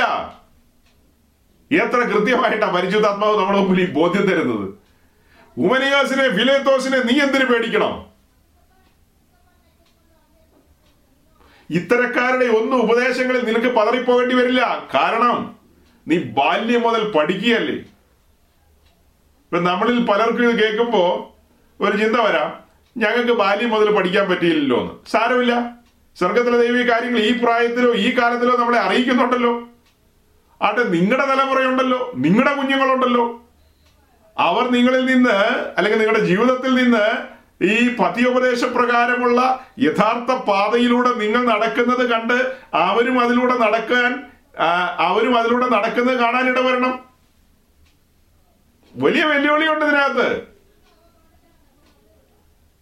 തിമത്തിയാസിന് ബാല്യം മുതൽ ഇത് കേൾക്കാൻ അവന്റെ അമ്മയും വല്യമ്മയും കാര്യങ്ങളെ പറഞ്ഞു കൊടുത്തു, അത് സമ്മതിച്ചു. നമ്മൾ പലർക്കും അതിന് ഭാഗ്യം കിട്ടിയില്ല. ദൈവവചനത്തിന്റെ ആഴങ്ങൾ പറഞ്ഞു തരാൻ പാകത്തിന് നമ്മുടെ അമ്മയ്ക്കോ വല്യമ്മയ്ക്കോ അത്രയും പ്രാപ്തി ഉണ്ടായിരുന്നില്ല. സാരമില്ല, നമുക്ക് ഈ പ്രായത്തിലെങ്കിലും കേൾക്കാൻ പറ്റിയല്ലോ. ഇനി ഈ വിഷയം പറഞ്ഞു വരുമ്പോ എന്താ, നമ്മുടെ തലമുറകൾക്ക് ഈ കാര്യങ്ങൾ എങ്ങനെയാ പറഞ്ഞു കൊടുക്കുന്നത്? നമ്മുടെ തലമുറകൾക്ക് എങ്ങനെയാ പറഞ്ഞു കൊടുക്കുന്നത്? തലമുറകൾ ആ ഒരു സമർപ്പണത്തിലാണോ വരുന്നത്? നിങ്ങളിൽ വലിയ പങ്ക് സമാഗമന കൂടാരം കേട്ടുകൊണ്ടിരിക്കുക. സമാഗമന കൂടാരത്തിന്റെ പണി പറഞ്ഞപ്പോഴാണ് ഇത്രയും കാര്യം പറഞ്ഞത്. അപ്പം മോശയുടെ കാര്യം പറഞ്ഞപ്പോൾ ഒന്ന് കണക്ട് ചെയ്ത് വന്നതുകൊണ്ട് തിമത്തിയോസിനെ കൊണ്ടുവന്നതേ ഉള്ളൂ. പുറപ്പാട് പുസ്തകത്തിലേക്ക് മടങ്ങിപ്പോയാൽ 25-ാം അധ്യായത്തിന്റെ ആദ്യത്തെ പാരഗ്രാഫാണ് നമ്മൾ തുറന്നു വെച്ചത്. അപ്പൊ അവിടെ നിന്നുകൊണ്ട് മോശയെയും തിമത്തിയോസിനെയും കൂടെ ഒന്ന് കൂട്ടിക്കൊണ്ടുവന്നാലോ? മോശയുടെ അമ്മ മോശയ്ക്ക് കാര്യങ്ങളെ പറഞ്ഞു കൊടുത്തു. തിമത്തിയോസിന്റെ അമ്മയും വല്യമ്മയും കാര്യങ്ങളെ പറഞ്ഞു കൊടുത്തു. നമ്മിൽ പലർക്കും കാര്യങ്ങൾ ബാല്യത്തിൽ കേൾക്കാൻ പറ്റിയില്ല. പക്ഷെ നാം ഇപ്പോൾ ഈ കാലത്ത് കേട്ടുകൊണ്ടിരിക്കുന്നു. നാം നമ്മുടെ തലമുറകളെ ഈ നിലയിൽ അഭ്യസിപ്പിക്കുമോ? നമ്മുടെ തലമുറകൾക്ക് ഈ ബോധ്യം കൊടുക്കുമോ? അല്ല, നമ്മൾ ഈ കൂടാരത്തിന്റെ നിലയിൽ നമ്മുടെ ജീവിതം ഒരു സമർപ്പണത്തിലേക്ക് കൊണ്ടുവന്നോ?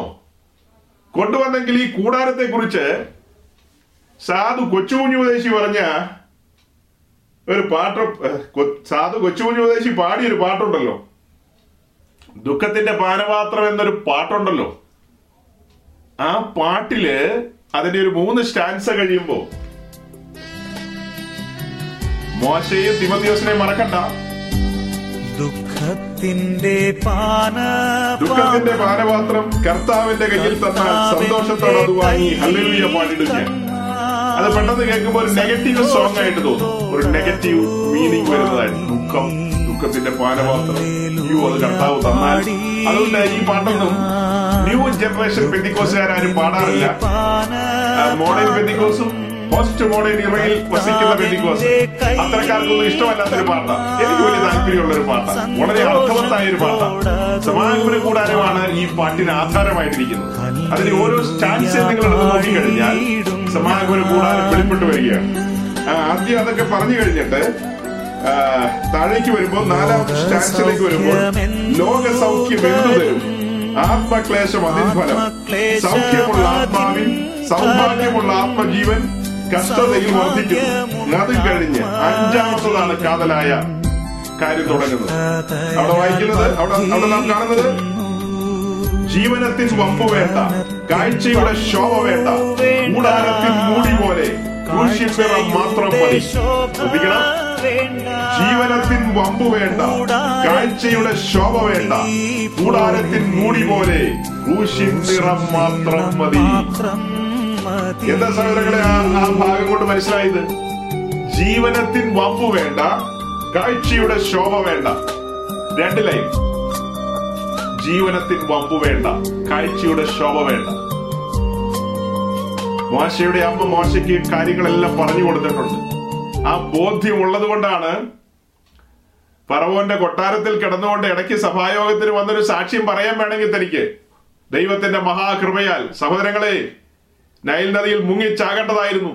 ഒരു ഞാങ്ങണപ്പെട്ടകത്തിൽ സ്വർഗത്തിലെ ദൈവം എന്നെ രക്ഷിച്ചു. അവിടെ കൊണ്ട് നിർത്തിയില്ല, ഫറവോന്റെ കൊട്ടാരത്തിൽ കൊണ്ടുവന്ന് ഇട്ട് മൂടാനുള്ളത് തന്നു. വാച്ചടി കയറ്റമായിരുന്നു. ഇനി ഞാൻ അടുത്ത പറവയാകാൻ പോവാ, നിങ്ങളല്ല എന്നെ ഓർത്ത് എന്റെ കുടുംബത്തെ ഓർത്ത് പ്രാർത്ഥിക്കണം.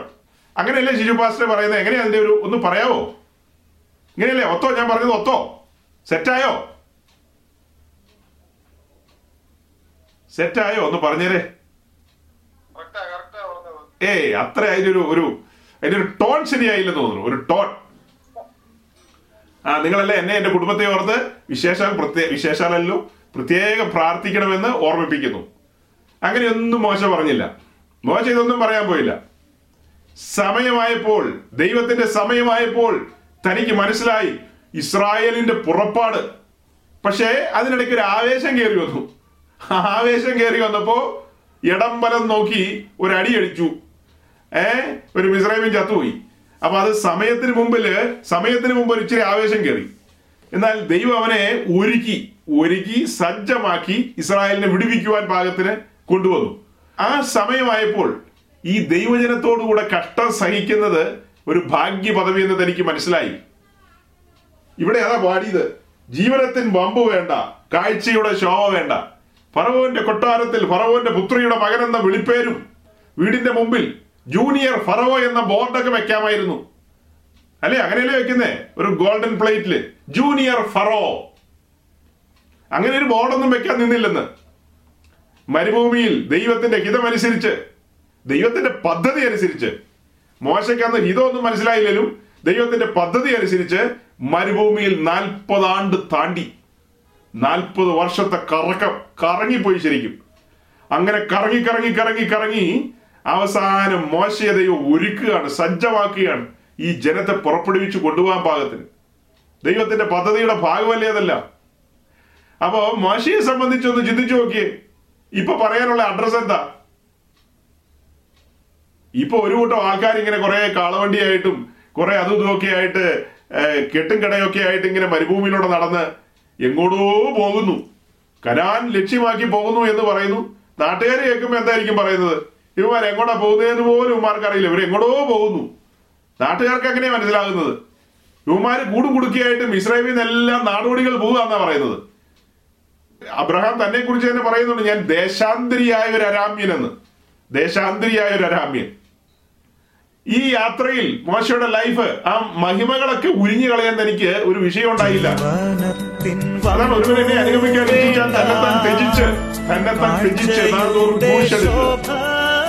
യേശു ക്രിസ്തുവിന്റെ 10 വചനങ്ങളെ നമ്മുടെ മുമ്പിൽ ഈ സ്റ്റാൻസിലെ അടുത്ത മോശം, കൂടാരത്തിൻ മൂടി പോലെ കൂശിൻ നിറം മാത്രം മതി. കൂടാരത്തിന്റെ മൂടി പോലെ. നമ്മളിവിടെ പറഞ്ഞുകൊണ്ടിരിക്കുന്ന കാര്യങ്ങളുടെ ഓർഡറിൽ ഇനി പറഞ്ഞു കൊണ്ടുവരേണ്ടത്, സമാഗമന കൂടാരത്തിന്റെ അകത്തേക്ക് കടന്ന് വിശുദ്ധ സ്ഥലത്തേക്ക് വരുമ്പോൾ 48 പലക നിൽക്കുന്നു. ആ 48 പലകയുടെ മുകളിൽ 4 മൂടുശീലകൾ മൂടി വരുന്നു, കവർ ചെയ്ത് നിൽക്കുന്നു. ആ കവർ ചെയ്ത് നിൽക്കുന്ന മൂടുശീലകളെ കുറിച്ചാണ് നമ്മളുടെ ഓർഡറിൽ ഇനി പറഞ്ഞു കൊണ്ടുവരാനുള്ളത്. അങ്ങോട്ടും ഞാനിന്ന് മനഃപൂർവ്വം പോകുന്നില്ല, അടുത്ത ദിവസങ്ങളിൽ നമുക്ക് പോകാം. ഇന്ന് ഒരു ജനറൽ ആയിട്ടുള്ളൊരു മെസ്സേജ് ഇതിനോടുള്ള ബന്ധത്തിൽ കഴിഞ്ഞ ദിവസങ്ങളിൽ പറഞ്ഞതെല്ലാം ചേർത്ത് വെച്ചങ്ങ് പറയുക. അപ്പം ആ 4 മൂടുശീലകളുടെ ഏറ്റവും പുറമെയുള്ളത് ബാഡ്ജർ സ്കിൻ എന്ന് പറഞ്ഞിട്ടുണ്ട്, തകശുതോൽ. അത് കാണാൻ ഒരു ഭംഗിയില്ല, കൂടാരം അകലെ നിന്ന് നോക്കിയാൽ ഒരു ഭംഗിയില്ല. 100 വർഷം മുമ്പ്, ഇന്നേക്ക് 100 വർഷം മുമ്പ് ഇടയാറമുളയിലെ മൂത്താമ്പാക്കൽ കൊച്ചുകുഞ്ഞുപദേശി അഥവാ സാധു കൊച്ചുകുഞ്ഞുപദേശി ഒരു തട്ടിന്റെ മുകളിലിരുന്ന്, എന്ന് പറഞ്ഞാൽ ഒരു മച്ചിന്റെ മുകളിലിരുന്ന് കുത്തിക്കുറിച്ച വരികളായത്. 100 വർഷം മുമ്പ് ഒരു മർത്തോമക്കാരന്, ഒരു പഴയ മർത്തോമക്കാരന്, പെന്തിക്കോസുകാരൻ പോലും അല്ല, അദ്ദേഹത്തിന് സ്വർഗത്തിലെ ദൈവം വെളിപ്പെടുത്തി കൊടുത്തതാണ്. പക്ഷെ പെന്തിക്കോസിലെ ഉപദേശിമാർക്കൊന്നും ഇതൊന്നും വെളിപ്പെട്ട് കിട്ടുന്നില്ല. അവർക്കാകെ വെളിപ്പെട്ട് കിട്ടുന്നത് ഡോളറും ദിനാറുവാ. വെയ് രാജ വെയ് എന്നുള്ളതാണ് അവർക്ക് വെളിപ്പെട്ട് കിട്ടുന്നത്. പക്ഷെ ഇവിടെ ഒരു പഴയ മർത്തോമക്കാരന്, ഭക്തിക്കൊത്ത ജീവിതം നയിച്ചൊരു മനുഷ്യന് സ്വർഗത്തിലെ ദൈവം വെളിപ്പെടുത്തി കൊടുത്ത വെളിപ്പാടാണ്. കൂടാരത്തിൻ മൂടി പോലെ ക്രൂശിൻ നിറം മാത്രം മതി. ഈ കൂടാരം പുറമെ നിന്ന് നോക്കിക്കഴിഞ്ഞാൽ ഒരു അഴകുമില്ല, നമ്മളത് കണ്ടു കഴിഞ്ഞു. രൂപഗണമില്ല, കോമളത്വമില്ല, കണ്ടാൽ ആഗ്രഹിക്കത്തക്ക യാതൊരു സൗന്ദര്യവുമില്ല. കണ്ടാൽ ആഗ്രഹിക്കത്തക്ക യാതൊരു സൗന്ദര്യവുമില്ല, യാതൊരു രൂപങ്ങളുമില്ല. ഒരു ഭക്തന്റെ ജീവിതത്തിലേക്ക് നോക്കുമ്പോൾ, ലോകം അവനെ കാണുമ്പോൾ യാതൊരു അഴകുമില്ല, യാതൊരു രൂപഗുണവുമില്ല. അവനെ സംബന്ധിച്ച് അവൻ സ്വയം പറയുകയാണ്, കൂടാരത്തിൻ മൂടി പോലെ ക്രൂശിൽ നിറം മതി. ക്രൂശിലേക്ക് നോക്കിയാൽ എന്താ കാണുന്നത്? ക്രൂശിൽ എല്ലാവരും ത്യജിക്കപ്പെട്ട് കിടക്കുന്ന ഒരുവൻ, അപമാനിതനായി കിടക്കുന്ന ഒരുവൻ, നഗ്നനായി കിടക്കുന്ന ഒരുവൻ, നിന്ദിക്കപ്പെട്ട് കിടക്കുന്ന ഒരുവൻ. അങ്ങനെ ഒരുവനെ ആ ക്രൂശിൽ നമുക്ക് കാണാൻ കഴിയുന്നത്. ക്രൂശിന്റെ നിറമാണത്, ക്രൂശിന്റെ നിറം. ഇതൊരു ഭാഷാ പ്രയോഗമാകട്ടോ. ക്രൂശിന്റെ നിറം, ക്രൂശിന്റെ നിറം എന്താ? സമാഗമന കൂടാരത്തിന്റെ നിറമാണ്. സമാഗമന കൂടാരത്തിന്റെ നിറം എന്താ? അഴകില്ല. സൈന്യങ്ങളുടെ യഹോവേ, നിന്റെ കൂടാരത്തിനൊരു അഴകില്ല. അഴകെവിടെയാ? അതിനകത്ത് കയറുമ്പോഴാണ് അഴക്. എന്തൊരു വലിയ വെളിപ്പാടാണ് നമുക്ക് നൽകിയത്, എത്ര കനമേറിയ വെളിപ്പാടാ. ഈ സമാഗമന കൂടാരത്തിന്റെ പഠനത്തോടുള്ള ബന്ധത്തിൽ നമ്മൾ മുൻപോട്ട് വന്നപ്പോൾ എന്നെ ഭയങ്കരമായി ഉത്തേജിപ്പിച്ച, എന്നെ എടുത്ത് കൊടഞ്ഞു കളഞ്ഞ വെളിപ്പാടുകളുണ്ട് ഇതിനകത്ത്. അതിൽപ്പെട്ടൊരു വെളിപ്പാടാണ് ഇപ്പൊ പറഞ്ഞത്.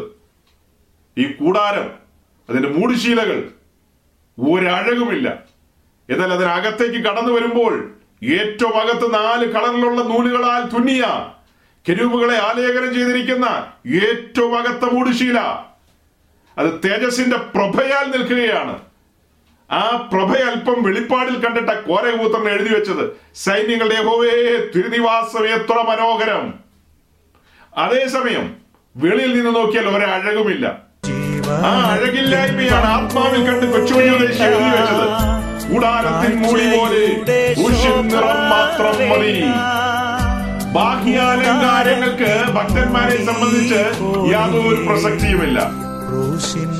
ഭാഗ്യാലങ്കാരങ്ങളിൽ യാതൊരു താല്പര്യവുമില്ല ഭക്തന്മാർക്ക്. കൂടാരത്തിൻ മൂടി പോലെ നിറം മാത്രം മതി. എന്നെ കാണുന്നവർ ക്രൂശിതനായ ക്രിസ്തുവിനെ കണ്ടാ മതി. ഭാഗ്യമായ അലങ്കാരങ്ങൾക്ക് പ്രസക്തിയില്ല. മോശയുടെ അമ്മ മോശയ്ക്ക് ചില പദ്യവചനങ്ങൾ പറഞ്ഞു കൊടുത്തു. അതാണ് മോശയുടെ ഉള്ളിൽ തീരുമാനങ്ങൾ എടുക്കാൻ പ്രാപ്തമാക്കിയത്. ഫറവോന്റെ പുത്രിയുടെ മകനെന്ന് വിളിക്കപ്പെടുവാനുള്ള സാധ്യതകളെ തള്ളിക്കളഞ്ഞുകൊണ്ട് ദൈവത്തിന്റെ കാര്യപരിപാടികൾക്ക് വേണ്ടി ഇറങ്ങി തിരിച്ചത്. അത് അവിവേകമുണ്ട്, ആവേശമൊക്കെ ഉണ്ടായി അതിനകത്ത്. പക്ഷെ ദൈവം അത് കറക്റ്റ് ചെയ്യും. ദൈവം കറക്റ്റ് ചെയ്യും. പത്രോസിനെ നോക്കിയേ നിങ്ങൾ, ചുമ്മാ എടുത്തിയാടുക, ചുമ്മാ എടുത്തിയാടുക. നിങ്ങൾ വലിയ തിയോളജിയൊക്കെ അറിയാവുന്നവർ ചിലപ്പോൾ എന്നെ കേൾക്കുന്നുണ്ടാവും. ഒത്തിരി കഴിവും പ്രാപ്തിയൊക്കെ ഉള്ളവരൊക്കെ ചിലപ്പോൾ എന്നെ കേൾക്കുന്നുണ്ടാവും. സൗരങ്ങളെ, ചില സമയത്ത് ദൈവത്തിന്റെ ദാസീദാസന്മാരൊക്കെ ചില കാര്യത്തിൽ എടുത്തിയാടും. സമയത്തിന് മുമ്പായിരിക്കും. അബദ്ധമാത്, അങ്ങനെ ചാടാൻ പാടില്ല. പക്ഷെ അവിടെ കൊണ്ട് നമ്മെ തള്ളിക്കളയുന്ന ഒരു ദൈവമല്ല നമ്മുടെ ദൈവം. ആ എടുത്തിയാടുന്ന പത്രോസിനെയാണ് ഒരുക്കി ഒരുക്കി സജ്ജമാക്കി അവനെ കൊണ്ട് ആ ദൈവസഭയുടെ ഉദ്ഘാടനം നടത്തിയത്. താക്കോൽ കയ്യിലേക്ക് അങ്ങ് കൊടുത്തു. താക്കോൽ എന്ന് പറഞ്ഞാൽ അധികാരം കയ്യിലേക്ക് ഏൽപ്പിച്ചു. വാതിൽ തുറക്കാനുള്ള, ദൈവരാജ്യത്തിന്റെ വാതിൽ തുറക്കാനുള്ള, ജനത്തെ അകത്തേക്ക് നയിക്കാനുള്ള, ആഹ്വാനം ചെയ്യാനുള്ള അധികാരപത്ര കൊടുത്തത്. മോശയെ നോക്കിയേ, അവിവേകം, എടുത്തുചാട്ടം, സമയത്തിന് മുമ്പ് എന്തെല്ലാം പറയാനുണ്ട്. പക്ഷെ അതേ മോശയെ തള്ളിക്കളയാതെ സ്വർഗത്തിലെ ദൈവം അവനെ സജ്ജമാക്കി മടക്കി കൊണ്ടുവന്ന് തന്റെ ശുശ്രൂഷകൾ, തന്റെ പദ്ധതികളുടെ നിവൃത്തീകരണം അവനിലൂടെ തന്നെ. ഇതെല്ലാം കേട്ടുകൊണ്ടിരിക്കുമ്പോൾ ഓർക്കുക, ജീവിതത്തിൽ ചില സ്റ്റെപ്പുകൾ പാളിപ്പോയിട്ടുണ്ടാകാം, ചില സ്റ്റെപ്പുകൾ ഇടറിപ്പോയിട്ടുണ്ടാകാം. പക്ഷെ നിരാശപ്പെടേണ്ട. ഹൃദയനുറുക്കം, തകർന്നുറിയൊരു ഹൃദയത്തോടെ അത്യുന്നതന്റെ സന്നിധിയിലായിരിക്കുമെങ്കിൽ അവൻ നമ്മെ യഥാസ്ഥാനപ്പെടുത്തും. പദ്ധതികളുടെ നിവൃത്തീകരണം നമ്മിലൂടെ തന്നെ നടത്തും. നീ വന്നിട്ടല്ലാതെ പന്തിയില്ലെന്ന് പറഞ്ഞിട്ടുണ്ടെങ്കിൽ നീ വന്നിട്ടല്ലാതെ പന്തിയില്ല. എവിടെ എഴുതി വെച്ചിരിക്കുന്നത്? ശമൂവേലിന്റെ പുസ്തകത്തിൽ എഴുതി വെച്ചിരിക്കുക, നീ വന്നിട്ടല്ലാതെ പന്തിയില്ല, അല്ലെങ്കിൽ അവൻ വന്നിട്ടല്ലാതെ പന്തിയില്ല. ഇശായിയുടെ വീട്ടിലേക്ക് ശമൂവേൽ തൈലക്കൊമ്പുമായിട്ട് വരിക. മുട്ടാളന്മാരിങ്ങനെ നേരെനിരയായിട്ട് നിൽക്കുക, കേമന്മാര്. അവരുടെയൊക്കെ തലയിൽ ഒഴിക്കാൻ ശമൂവേൽ പ്ലാൻ ചെയ്തെങ്കിലും സ്വർഗത്തിലെ ദൈവം അനുവദിച്ചില്ല. ഈ കാണുന്ന കാഴ്ച കൊണ്ടൊന്നും കാര്യമില്ല, ഇതുകൊണ്ടൊന്നും ഒരു കാര്യമില്ല, ഇവനൊന്നും എനിക്ക് കൊള്ളാകുന്നവനല്ല, ഇവന്റെ അടിമിടുക്കോ ഇവന്റെ കാര്യപരിപാടി കൊണ്ടൊന്നും എന്റെ കാര്യപരിപാടി നടക്കില്ല, അതുകൊണ്ട് എന്റെ ഹൃദയപ്രകാരമുള്ള ഒരുവൻ കാട്ടിലുണ്ട്, അവൻ ആടിനെ മേയ്ക്കുക, അവൻ വരണം. അപ്പൊ ഇശായോട് ചോദിക്കുക, ഇനി വല്ലവരും ഉണ്ടോന്ന്. അത് എന്തൊരു അപ്പനാപ്പ. അപ്പൊ പറയണ്ടേ, എനിക്ക് ഇത്ര മക്കളുണ്ടല്ലോ, ഒരെണ്ണം അവിടെ ബാക്കി ഇവിടെയാന്നല്ലേ പറയേണ്ടത്, എന്റെ മക്കളെല്ലാം ദേ നിൽക്കുന്നു എന്നാ പറയുന്നത്. അപ്പൊ അത് പരിഗണിച്ചിട്ട് പോലുമില്ല, അവനെ പരിഗണിച്ചിട്ട് പോലുമില്ല. അവനെ പരിഗണിച്ചിട്ടില്ലെങ്കിൽ സ്വർഗം പരിഗണിച്ചു. സ്വർഗം അവനെ പരിഗണിച്ചിരിക്കുകയാണ്. എന്നിട്ട് എന്താ പറയുന്നത് ശമൂവേൽ? ഇനി അവൻ വന്നിട്ടല്ലാതെ പന്തിയില്ലെന്ന് എന്ന് പറഞ്ഞ ചാപ്പാട് കഴിക്കാൻ ഇരിക്കാന്ന്. ഇശായി പറയാ, ചാപ്പാട് കഴിക്കാൻ ഇരിക്കാൻ കാര്യങ്ങളൊക്കെ നടത്താം. അവൻ വന്നിട്ടല്ലാതെ പന്തിയില്ല. അവനിതൊന്നും അറിയുന്ന പോലുമില്ല. നമ്മെക്കുറിച്ച് ദൈവത്തിനൊരു പദ്ധതിയുണ്ട് സഹോദരങ്ങളെ. അത് നമ്മിലൂടെ തന്നെയാണ് നിവർത്തിക്കുകയുള്ളൂ. പകരം ഒരാൾക്ക് അത് സാധ്യമല്ല. ഇസ്രായേലിനെ വിടുവിക്കുവാൻ ദൈവം കണ്ടിട്ടുള്ളത് മോശയാണ്. മോശയിലൂടെ തന്നെ അത് ചെയ്യും. ഇസ്രായേലിനെ നയിക്കാൻ ദൈവം എഴുന്നേൽപ്പിക്കുന്നത് ദാവീദിനെയാണെങ്കിൽ അത് ദാവീദിലൂടെ തന്നെ നടത്തും. ഇപ്പൊ അവൻ കാട്ടിക്കിടക്കുകയായിരിക്കും, അവനെ തന്നെ രംഗത്ത് കൊണ്ടുവരും. ദൈവത്തിന്റെ പദ്ധതികൾ. അപ്പൊ ഈ വായിച്ച ആ വരികളിൽ നിന്ന് നമ്മൾ മനസ്സിലാക്കേണ്ടത്, ഈ കൂടാരം പുറമെ നിന്ന് നോക്കുമ്പോൾ ഒരഴകില്ല സഹോദരങ്ങളെ. ക്രൂശിന്റെ നിറവും അതുപോലെ തന്നെ. ക്രിസ്തീയ ജീവിതത്തിൽ ബാക്കി അലങ്കാരങ്ങൾക്കോ ജീവനത്തിന്റെ വമ്പുകൾക്കോ, ജീവനത്തിന്റെ വമ്പുകൾ സൊദോമിയരുടെ കാര്യമാണത്.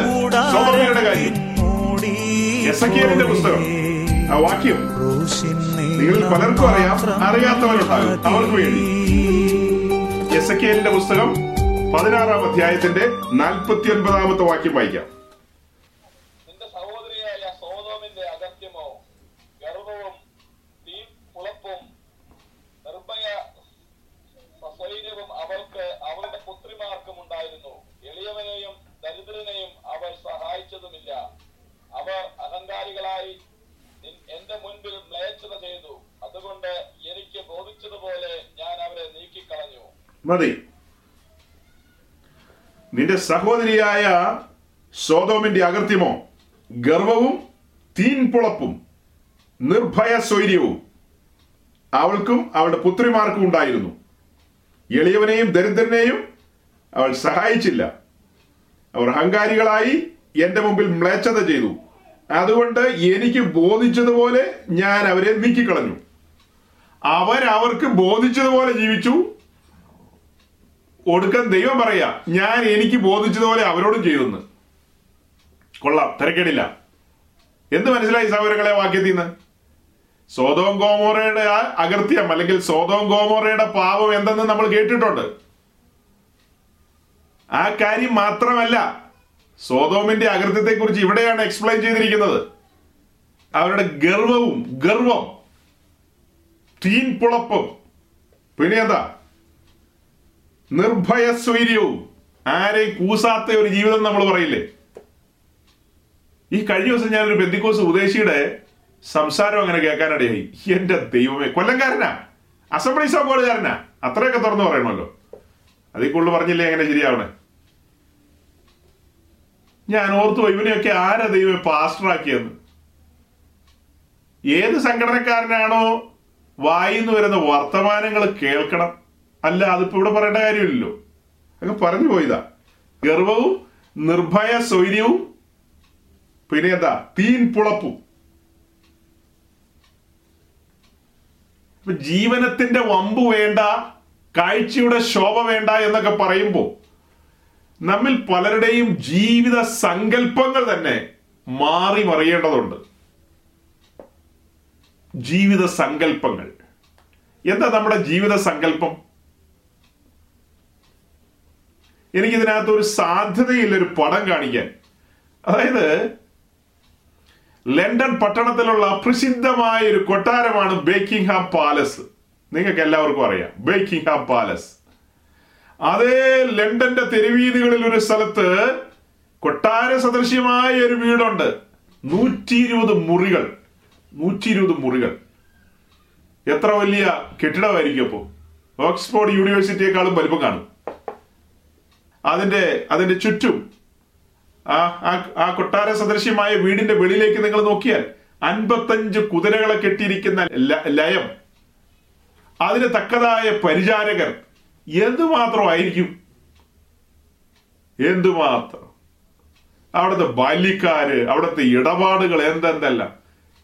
ആ കൊട്ടാരത്തിൽ 3 യൗവനക്കാർ. കൊട്ടാരമല്ല, കൊട്ടാര സദൃശ്യമായ വീട്ടിൽ തോമസ് ഷെഡ് എന്ന് പറയുന്ന മനുഷ്യന്റെ യൗവനക്കാരായ 3 കുട്ടികൾ വളർന്നു വന്നു. അവരിൽ ഒരുവന്റെ പേരാണ് ചാൾസ് തോമസ് സ്റ്റഡ്. ആ സിറ്റി സ്റ്റഡ്, ഓക്സ്ഫോർഡിലെയും കേംബ്രിഡ്ജിലെയും താരം, ഇംഗ്ലണ്ട് ക്രിക്കറ്റ് ടീമിന്റെ പ്രധാന കളിക്കാരൻ. അങ്ങനെ ഇംഗ്ലണ്ടിൽ മാത്രമല്ല അക്കാലത്തെ, അതായത് ഇന്നേക്ക് 100 വർഷം പുറകിലാ പറയുന്ന 1900-ന്റെ ആദ്യപാദങ്ങൾ, സൂര്യൻ അസ്തമിക്കാത്ത ബ്രിട്ടീഷ് സാമ്രാജ്യത്തിന്റെ ഏത് മുക്കിലും മൂലയിലും പോകാൻ കഴിയുന്ന ഒരാള്, ഈ C.T. ഷെഡിന്റെ അപ്പൻ തോമസ് ഷെഡ് എന്ന് പറയുന്ന മനുഷ്യന് നമ്മളുടെ ബ്രിട്ടീഷ് ഇന്ത്യയിൽ, അതായത് നമ്മുടെ പഴയ ഇന്ത്യയിൽ, ഊട്ടിയിലും പിന്നെ എവിടെയാ ആസാമിലും തേയിലത്തോട്ടങ്ങൾ ഉണ്ടായിരുന്ന മനുഷ്യൻ. അപ്പൊ നോക്കി അദ്ദേഹത്തിന്റെ ആ സമ്പത്തിന്റെ ബാഹുല്യം, അത്രമേൽ സമ്പത്തും അധികാരങ്ങളും മഹിമകളും ഒക്കെ ഉണ്ടായിരുന്ന ആ ഒരു കുടുംബം, ആ കുടുംബത്തിലെ ഇളയവൻ ചാൾസ് തോമസ് ടാഡ്, ഓക്സ്ഫോർഡ് വിദ്യാർത്ഥിയായിരുന്നവൻ, കേംബ്രിഡ്ജിൽ പഠിച്ചവൻ, അവൻ ആഫ്രിക്കയിൽ, ഇരുണ്ട ആഫ്രിക്കയുടെ സെൻട്രൽ കോങ്കോയിൽ ഒരു കൂര പോലെ ഒരു ടെന്റിൽ കിടക്കുന്ന കിടപ്പ്, ഒരു കൂര ഉണ്ടാക്കിയിട്ട് ആ കൂരക്കകത്ത് കിടക്കുക. കൂര എന്ന് പറഞ്ഞാൽ മനസ്സിലാക്കാൻ വേണ്ടി പറഞ്ഞതാ. ഇങ്ങനെ ഇങ്ങനെ ഇങ്ങനെ ഈ ഇങ്ങനെ ഒരു ഷേപ്പില് നമ്മൾ ടെന്റ് അടിക്കുമല്ലോ, അത്തരം ഒരു ടാർപോളിൻ പോലത്തെ ഇതുകൊണ്ട് ഒരു ടെന്റ് അടിച്ച് കിടക്കുക. എന്നിട്ട് ആ ടെന്റിന്റെ ആ ഫ്രണ്ടില്, അതിന്റെ പിക്ചറുകൾ നിങ്ങൾക്ക് കിട്ടും നെറ്റിൽ സെർച്ച് ചെയ്താൽ, അതിന്റെ ഫ്രണ്ടിൽ എഴുതി വെച്ചിരിക്കുക, ഒരു പലക കഷ്ണത്തിൽ എഴുതി വെച്ചിരിക്കുക, ബക്കിംഗ്ഹാം പാലസ്.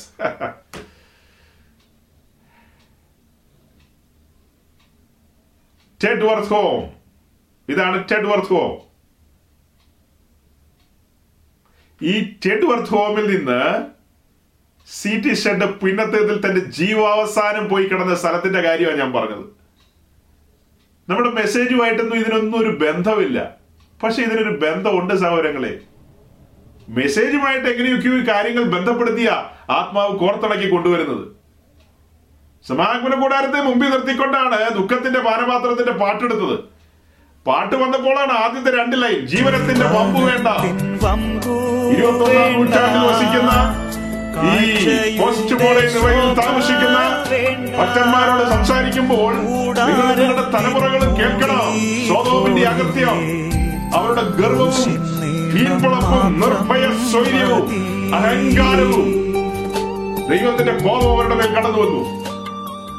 ഇവിടെ ഒരു ഭക്തൻ എഴുതി വെച്ചിരിക്കുകയാണ്, ഇടയാറം മുളയ്ക്കൽ മൂത്താമ്പാക്കൽ തറവാടെന്ന് പറയുന്നത് ജീവിത സൗകര്യങ്ങൾ ഉണ്ടായിരുന്നവരുടെ ഒരു തറവാട് തന്നെയാ. പക്ഷെ ഈ ഭക്തിക്കത്തെ ജീവിത നിമിത്തം അദ്ദേഹത്തിന് പലതും നഷ്ടം സംഭവിച്ചു. അതിന് നടുവിലിരുന്നുകൊണ്ടാണ് എഴുതി വെച്ചത്, ജീവനത്തിൻ വമ്പു വേണ്ട, കാഴ്ചയുടെ ശോഭ വേണ്ട. ഇത്രയും ഞാൻ പറഞ്ഞതിന്റെ സാരം ഞാൻ അടുത്ത ആഴ്ച, അതായത് ഈ വരുന്ന ആഴ്ചയല്ല അതിന്റെ പിന്നത്തെ ആഴ്ച മലയാളക്കരയിലേക്ക് പോകുന്നുണ്ട്. ഞാൻ വചനം പഠിപ്പിക്കുകയും പറഞ്ഞു കൊടുക്കുകയും ചെയ്യുന്ന ഒരു യൗവനക്കാരനും ഒരു യൗവനക്കാരിയും അവർ തമ്മിൽ കൂടിച്ചേർന്നുകൊണ്ട് ഒരു ജീവിതം ആരംഭിക്കുകയാണ് എന്ന് പറഞ്ഞാൽ വിശുദ്ധ വിവാഹത്താൽ അവർ യോജിപ്പിക്കപ്പെടാൻ പോവുകയാണ് അടുത്തതിന്റെ പിന്നത്തെ ആഴ്ച. അവരെ വിവാഹത്തിലേക്ക് നയിക്കേണ്ട ഉത്തരവാദിത്വം എന്റേതാണ്. കാരണം അവർക്ക് കർത്തൃമേശ കൊടുക്കുന്ന ഞാനാണ് അവരെ വചനം പഠിപ്പിക്കുന്നയാള്, ഞാനാണ് അവരെ ആത്മീയമായി കൈപിടിച്ച് നടത്തുന്ന ഒരു ഉപദേശി. ഒരു പിതൃസ്ഥാനത്ത് നിന്നുകൊണ്ട് ഈ ശുശ്രൂഷകൾ ഞാൻ ചെയ്തെടുക്കണം. അപ്പോൾ ഈ കാര്യങ്ങളെല്ലാം ഞാൻ അവരെ പഠിപ്പിച്ചിട്ടുണ്ട്, ഈ ബോധ്യങ്ങളൊക്കെയുണ്ട്. ഈ ബോധ്യങ്ങളിലൂടെ അവൻ നടന്നു വരുമ്പോൾ, ആ നിയുക്ത മണവാളൻ നടന്നു വരുമ്പോൾ, അവനെ കാണുന്നവർ യേശു ക്രിസ്തു എന്ന ആത്മമണവാളനെ കാണണം. ആ നിയുക്ത മണവാട്ടി നടന്നു കയറി വരുമ്പോൾ അവളെ കാണുന്നവർ സഭയെ കാണണം, തിരുസഭയെ കാണണം. അതിന് തക്കതായ നിലയിൽ, യോഗ്യമായ നിലയിലേ നടന്നു കയറി വരാവൂ. ഏതെങ്കിലും വിജാതീയ സ്ത്രീയുടെ മുമ്പാകെ നേരം വെളുത്ത് 4 മണിക്ക് പല്ലും തേക്കാതെ പോയി കുത്തിപ്പിടിച്ചിരുന്നിട്ട് അവര് തേക്കുന്ന ചായവും ചാന്തും കൺമശിയും തൂത്തുകൊണ്ട് അത്യുന്നതനായ ദൈവത്തിന്റെ അഭിഷിക്തന്റെ മുമ്പിലേക്ക് നടന്നു കയറി വരരുത്. വിശുദ്ധമതികളായ സഹോദരിമാർ അവളെ ഒരുക്കി അലങ്കരിച്ച് വിവാഹവേദിയിലേക്ക് നടത്തിക്കൊണ്ടുവരണം. അഭിഷേകതയിലും തലയിൽ വീണ ദൈവത്തിന്റെ ദാസിമാർ അവളെ ഒരുക്കിക്കൊണ്ടുവരണം. അല്ലാതെ എവിടെയും കിടക്കുന്ന തോന്നി പോലെ ജീവിക്കുന്ന ഏതെങ്കിലും ബ്യൂട്ടീഷ്യനല്ല അവളെ ഒരുക്കിക്കൊണ്ടുവരേണ്ടത്. സ്വർഗത്തിന്റെ ക്രമം ബ്യൂട്ടീഷ്യൻ അറിയാമോ? യേശു ക്രിസ്തുവിന്റെ തിരുസഭയുടെ നിഴലാ നടന്നു വരുന്നത്. യേശു ക്രിസ്തുവിന്റെ തിരുസഭയുടെ, തന്റെ ആത്മമണവാട്ടിയുടെ നിഴലാ നടന്നു വരുന്നത്. അതിന് യോഗ്യമായ നിലയിൽ നടന്നു വരണം. നീ വന്നിറങ്ങിയത് BMW-ലാണോ ഓഡിയിലാണോ ഷെവർലയിലാണോ കാഡിലാക്കിലാണോ അതൊന്നും ഇവിടെ ആരും ചോദിച്ചില്ല. അതിനല്ല പ്രസക്തി. നീ നടന്നു കയറി അഭിഷിക്ത ഗണങ്ങളുടെ നടുവിലേക്കാ വരുന്നത്. സ്വർഗത്തിനും ഭൂമിക്കും നാഥനായവന്റെ ദാസന്മാരാണ് ഇരിക്കുന്നത്.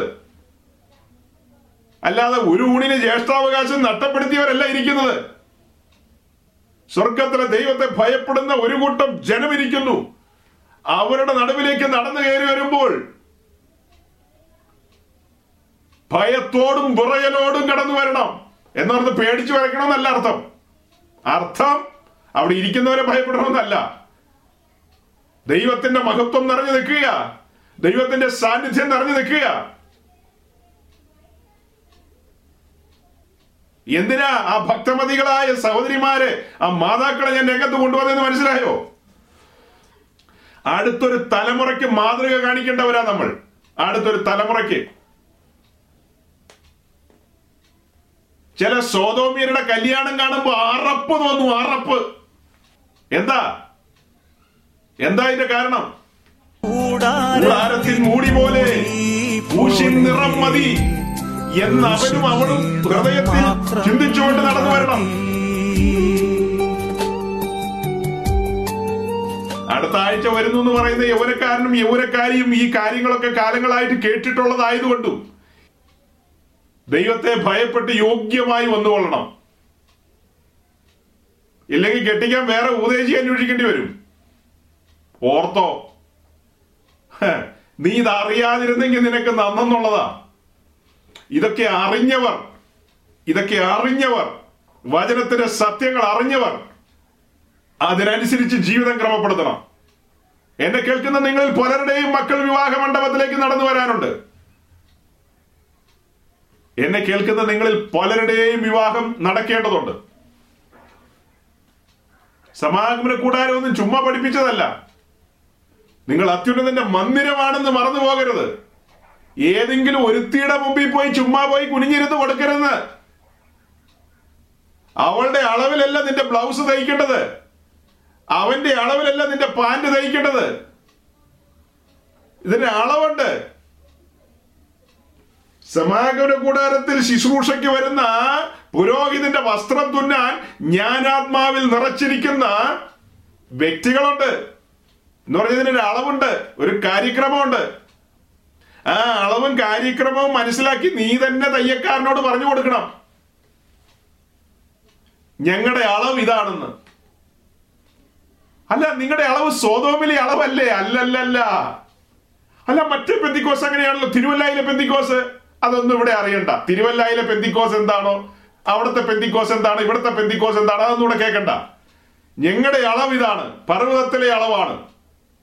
ഞങ്ങളുടെ വെങ്കച്ചിന്റെ ബ്ലൗസിന്റെ അളവ് പർവ്വതത്തിലെ അളവാണ്. ഞങ്ങളുടെ കൊച്ചന്റെ പാന്റിന്റെ അളവ് പർവ്വതത്തിലെ അളവാണ്. അപ്പൊ കൊട്ടാരക്കരയിലെയോ? ഏത് കൊട്ടാരക്കര?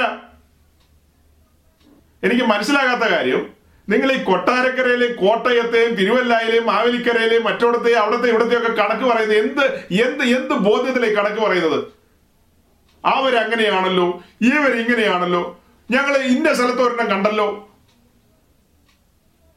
സ്നേഹിത, നീ ഈ അളവിലേക്ക് വാ. ഇതാണ് അളവ്. പുറപ്പാട് ദിവസം 25-ാം അധ്യായമാ തുറന്നു വെച്ചത്.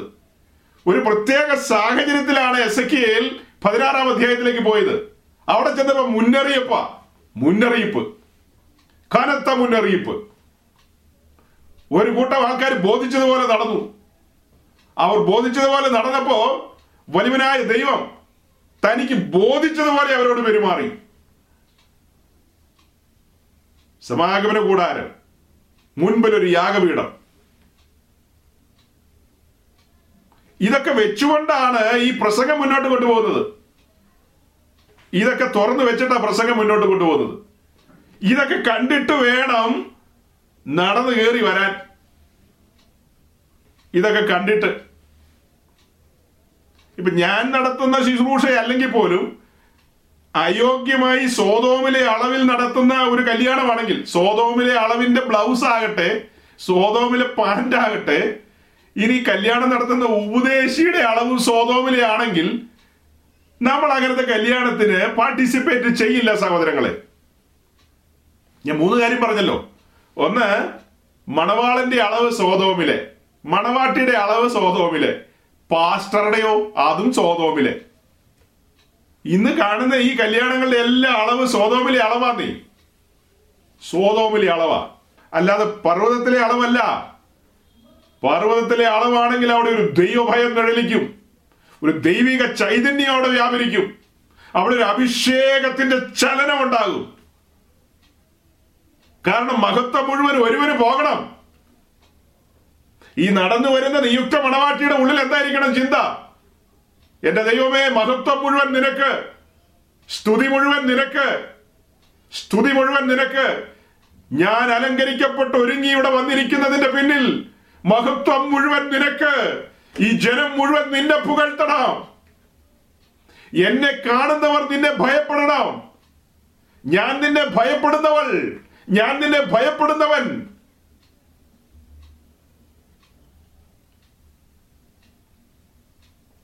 എന്റെ കമ്പനിയുടെ HR മാനേജറുടെ കല്യാണത്തിന് ഞാൻ പോയതാ. അവിടെ ഇങ്ങനെയല്ലായിരുന്നു, അവിടെ ആടി തിമിർക്കുകയായിരുന്നു. ആയിക്കോട്ടെ, പക്ഷെ നിന്റെ കല്യാണത്തിന് HR മാനേജരും അവന്റെ പെമ്പിളയും വരുമ്പോ വിറയ്ക്കണം, വിറയ്ക്കണം. നീ വിറയലോടെ വന്നിരിക്കുമ്പോൾ, നീ സ്വർഗത്തെ റെപ്രസെന്റ് ചെയ്യുമ്പോൾ, നീ സ്വർഗത്തെ റെപ്രസെന്റ് ചെയ്യാണ്. സമാഗമന കൂടാരത്തിലേക്ക് നോക്കുമ്പോൾ സ്വർഗത്തിലെ കൂടാരത്തിന്റെ നിഴൽ, നീ എന്ന കൂടാരത്തിലേക്ക് HR മാനേജർ നോക്കുമ്പോൾ സ്വർഗത്തിന്റെ നിഴലായിരിക്കുന്നത്, സ്വർഗത്തിന്റെ നിഴൽ. സഭ എന്ന് പറയുന്നത് സമാഗമന കൂടാരത്തിന്റെ പൊരുളാണ്, വരുവാനുള്ള നന്മകളുടെ സാക്ഷാൽ പൊരുൾ സഭ. തൊട്ടടുത്തിരിക്കുന്ന മണവാളനിലേക്ക് നോക്കുമ്പോഴോ സ്വർഗത്തിന്റെ പ്രതിബിംബമാണത്, പ്രതിബിംബം, സ്വർഗത്തിന്റെ പ്രതിബിംബം. മണവാളനിലേക്കും മണവാട്ടിയിലേക്കും നോക്കുമ്പോ കാണുന്നത് എന്താ? സ്വർഗത്തിന്റെ പ്രതിബിംബം. HR മാനേജരെ കാണണമെന്നേ. അവൻ രാവിലെ അവന്റെ ബെൻസുകാർ ഓടിച്ചു വരുന്നത് സോതോമീതാണ്. അവൻ ഭക്തന്മാരുടെ നടുവിലേക്ക് വന്നിരിക്കുകയാണ്. വിവിധ കാരണങ്ങളാൽ കല്യാണത്തിന് വരാമല്ലോ. അവൻ കാണണം, നിന്റെ CEO കാണണം, മറ്റേ മാനേജർ കാണണം, മറ്റേ പുള്ളി കാണണം, മറ്റേ കുഞ്ഞമ്മത് കാണണം, മറ്റേ ചങ്കരൻ കാണണം, ഇവരെല്ലാം കാണട്ടെ. എന്തിനാ ഇത്രയൊക്കെ പറയുന്നത്? അയോഗ്യമായി നടക്കരുത്. കഴിഞ്ഞ 6 മാസം തിരുവെഴുത്തുകളെ ആസ്പദമാക്കി സമാഗമന കൂടാരെന്ന പഠിക്കുമ്പോൾ, മനസ്സിലാക്കുമ്പോൾ അതിന്റെ മുക്കും മൂലയും യേശു ക്രിസ്തുവിനെ വിളിച്ചു പറയുകയാണ്. ഒരു സമർപ്പിത ജീവിതത്തെ വിളിച്ചു പറയുകയാണ്, ഒരു സമർപ്പിത ജീവിതത്തെ. അതിലൂടെ നമ്മിലേക്ക് ലഭിക്കുന്ന ആഹ്വാനം എന്താ? സമർപ്പിത ജീവിതം. നമ്മുടെ സംസാരമാകട്ടെ, കൊടുക്കൽ വാങ്ങലുകളാകട്ടെ, ഇടപാടുകളാകട്ടെ, സകലതും സകലതും വചനത്തിനൊത്തതുപോലെയാകണം. അളവ് തെറ്റരുത്, അളവ് തെറ്റരുത്, അളവ് തെറ്റാതെ മുൻപോട്ട് പോകണം. എപ്പോഴും എന്തു കാര്യം ചെയ്യുമ്പോഴും ഓർത്തുകൊള്ളുക, പർവ്വതത്തിലെ അളവാണോ, പർവ്വതത്തിലെ മാതൃകയാണോ? എന്റെ ഉള്ളിൽ വസിക്കുന്ന പരിശുദ്ധാത്മാവിനെ ദുഃഖിപ്പിക്കുന്ന എന്തെങ്കിലും കാര്യമുണ്ടോ? ഓരോ സെക്കൻഡിലും ആരാഞ്ഞു നോക്കണം. എന്റെ ഉള്ളിൽ വസിക്കുന്ന, വീണ്ടെടുപ്പിൻ നാളിലേക്ക് എന്നെ മുദ്രയിട്ടിരിക്കുന്ന ദിവ്യാത്മാവിന് വ്യസനമുണ്ടാക്കുന്ന എന്തെങ്കിലും കാര്യം എന്റെ ഇടപാടുകളിലുണ്ടോ? ഞാനൊരു വീട് വെക്കുന്നതിൽ, ഞാനൊരു വാഹനം വാങ്ങുന്നതിൽ, എന്റെ ഡ്രൈവിംഗിൽ എന്റെ ഉള്ളിൽ വസിക്കുന്ന പരിശുദ്ധാത്മാവിന് വ്യസനമുണ്ടാക്കുന്ന എന്തെങ്കിലും കാര്യമുണ്ടോ? എന്റെ സ്പീഡ്, എന്റെ ഓവർടേക്കിംഗ്,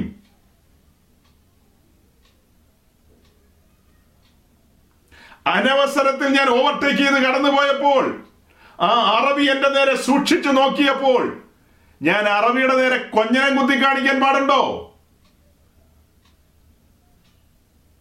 അളവ് തെറ്റുകയാണ്, അവിടെ അളവ് തെറ്റുകയാണ്. അത് സോതോമിലെ അളവാ, അതൊക്കെ പർവ്വതത്തിലെ അളവ് അതല്ല. പർവ്വതത്തിലെ അളവ്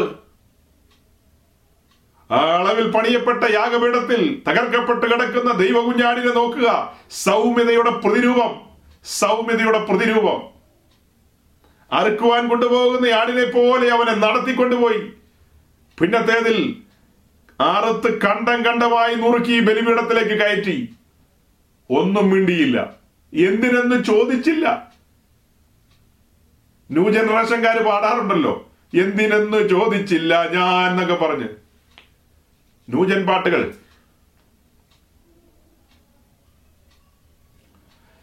ഇത് കണ്ടിട്ട്, ആത്മകണ്ണുകൊണ്ട് കണ്ടിട്ടാണോ നീ അറബിയുടെ നേരെ തുറിച്ചു നോക്കിയത്? അറബി എന്നങ്ങ് പറഞ്ഞതേ ഉള്ളൂ, വായിൽ വന്നത് അങ്ങനെയാ.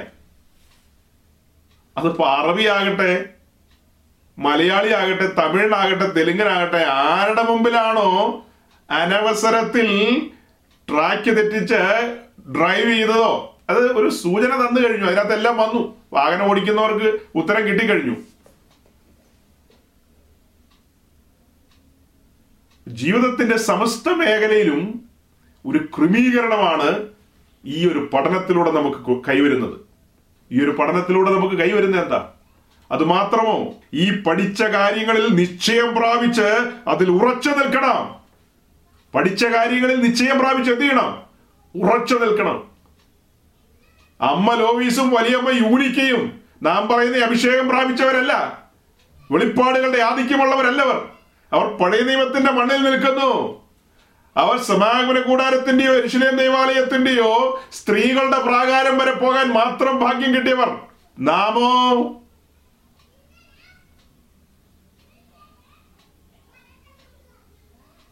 തത്സമയ സഹായത്തിനുള്ള കരുണയ്ക്ക് വേണ്ടി കൃപാസനത്തിലേക്ക് അടുത്തു വരുന്നവരാ, വെളിപ്പാടുകൾ ലഭിക്കപ്പെട്ടവർ, അഭിഷേകതയിലും തലയിൽ വീണവർ.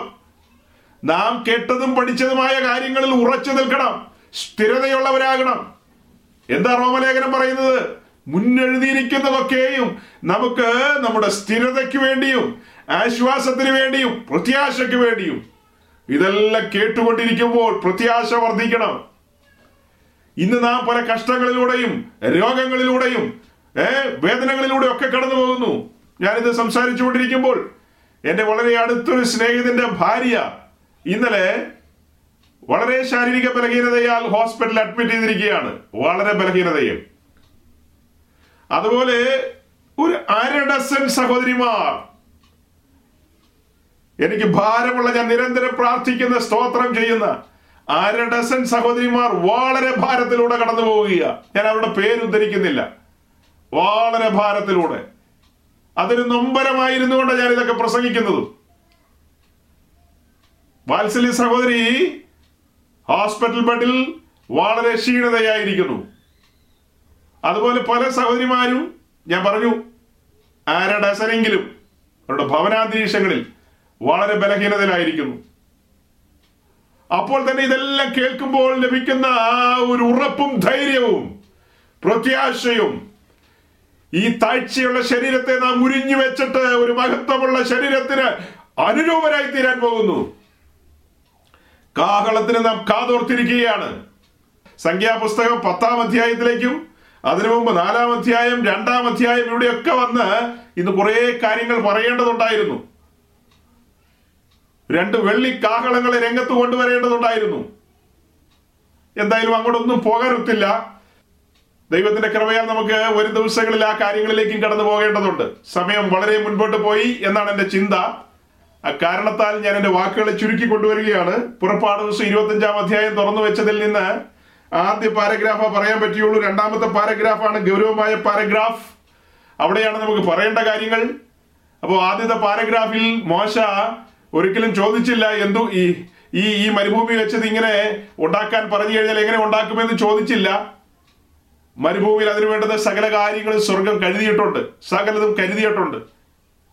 മോശ വിശ്വാസത്താൽ അങ്ങ് ഇറങ്ങിയപ്പോൾ കാര്യങ്ങൾ ഒന്ന് കുമിഞ്ഞുകൂടി. ഖദിരമരമാകട്ടെ, നീലനൂലാകട്ടെ, ചുവപ്പുനൂലാകട്ടെ, വെള്ളിയാകട്ടെ, പൊന്നാകട്ടെ, താമ്രമാകട്ടെ, എന്നു വേണ്ട ശീലകളാകട്ടെ, എല്ലാം ഒന്ന് കുമിഞ്ഞുകൂടി. അവസാനം മോശയ്ക്ക് പറയേണ്ടി വന്നു, ഇനി കൊണ്ടുവരുന്നത് നിർത്തൂ.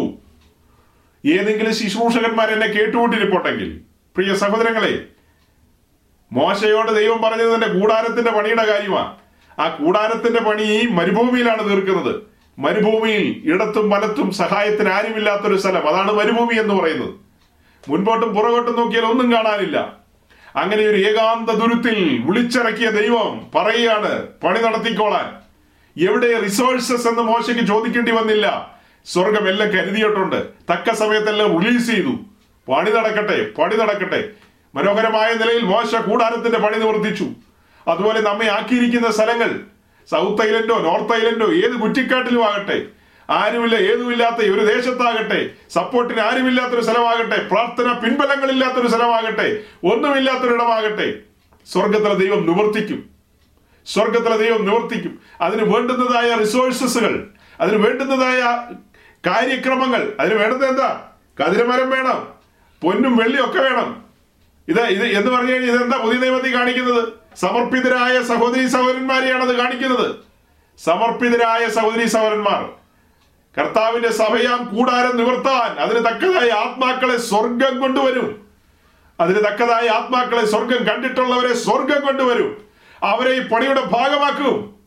അവരെ ഇതിനോട് ചേർത്ത് പണിയും. 48 പലക ചേർത്ത് വയ്ക്കും, ഒന്നോടൊന്ന് ചേർന്നിരിക്കും, ഇടയിൽ കാറ്റ് കിടക്കാതെ.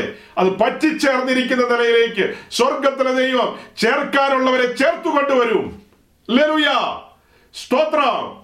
ദൈവത്തിന്റെ പണിയാണിത്. ഇത് ദൈവത്തിന്റെ പണിയാണ്. കൂടാരത്തിന്റെ പണി ദൈവത്തിന്റെ പണിയാണ്, മോശയുടെ പണിയല്ല. തന്റെ സമയം കൂടാരത്തിന്റെ പണി എന്ന് പറയുന്നത് നമ്മുടെ പണിയല്ല, അത് ദൈവത്തിന്റെ പണിയാണ്. ദൈവത്തിന്റെ കയ്യാൽ അത് നിവർത്തിക്കും. ഏത് വിപരീത സാഹചര്യത്തിലായാലും, ഏത് പ്രതികൂല സാഹചര്യത്തിലായാലും സ്വർഗത്തിലെ ദൈവം നിവർത്തിക്കും. സഹോദരങ്ങളെ, അടുത്ത പാരഗ്രാഫ് തുടങ്ങുന്നത് ഖദിരമരം കൊണ്ടൊരു പെട്ടകം ഉണ്ടാക്കണം. അടുത്ത പാരഗ്രാഫ് തുടങ്ങുന്നത് പെട്ടകം ഉണ്ടാക്കുന്ന കാര്യം പറഞ്ഞുകൊണ്ടാണ്. പെട്ടകം, ആർക്ക്, വളരെ സീരിയസ് ആയ സബ്ജക്ട്, വളരെ സീരിയസ് ആയ സബ്ജക്ട്. പെട്ടകത്തിന്റെ മൂവ്മെന്റ്സും പാളയം മൂവ് ചെയ്യുന്നതും ഒക്കെയായിരുന്നു പറഞ്ഞു കൊണ്ടുവരേണ്ടത്. സമയം പോയതുകൊണ്ട് ഞാൻ വാക്കുകളെ ചുരുക്കിയാണ്. കർത്താവിന്റെ വരവ് താമസമെങ്കിൽ അടുത്ത വർഷം, അടുത്ത വർഷാരംഭം ആയുസ്സും ആരോഗ്യം നൽകിയിട്ടുണ്ടെങ്കിൽ ആ കാര്യങ്ങളെക്കുറിച്ച് പറയുവാൻ കർത്താവിൽ ശരണപ്പെടുകയാണ് നാം ഈ വർഷാവസാനം ഇങ്ങനെ ഒത്തുകൂടിയത്. അനുഗ്രഹമെന്ന് ഞാൻ വിശ്വസിക്കുന്നു. ഇന്ന് പകൽ നിങ്ങളുടെ സമയം ദൈവസന്നിധിയിൽ സ്പെൻഡ് ചെയ്തത് ഒരിക്കലും ഒരു നഷ്ടമല്ല. നമ്മുടെ പിതാവിന്റെ ഹിതങ്ങളാണ് വെളിപ്പെട്ടുകൊണ്ടിരുന്നത്, പിതാവിന്റെ ഇഷ്ടങ്ങളാണ് വെളിപ്പെട്ടുകൊണ്ടിരുന്നത്. ഈ ഇഷ്ടങ്ങൾ നമ്മുടെ ജീവിതത്തിൽ നമ്മെ രൂപാന്തരത്തിലേക്ക് നയിക്കട്ടെ. ഇന്ന് ഈ ശുശ്രൂഷയിലേക്ക് പുതുതായി കടന്നു വന്നിട്ടുള്ള എല്ലാ സഹോദരങ്ങളെയും ഒരിക്കൽ കൂടെ വന്ദനം ചെയ്യുകയാണ്. ആദ്യമായി കേൾക്കുന്ന ആരെങ്കിലും ഉണ്ടെങ്കിൽ, ഞാൻ അറിയുന്നില്ല, ആരെങ്കിലും കേൾക്കുന്നുണ്ടെങ്കിൽ നിങ്ങൾക്കെല്ലാം വന്ദനം, നിങ്ങൾക്കെല്ലാം സ്വാഗതം. ഈ കേൾക്കപ്പെട്ട വചനങ്ങൾ നിങ്ങളുടെ ജീവിതത്തിൽ വലിയ അനുഗ്രഹമായി തീരട്ടെ എന്ന് ആശംസിക്കുന്നു. ക്രൂശിൻ നീളം മാത്രം മതി.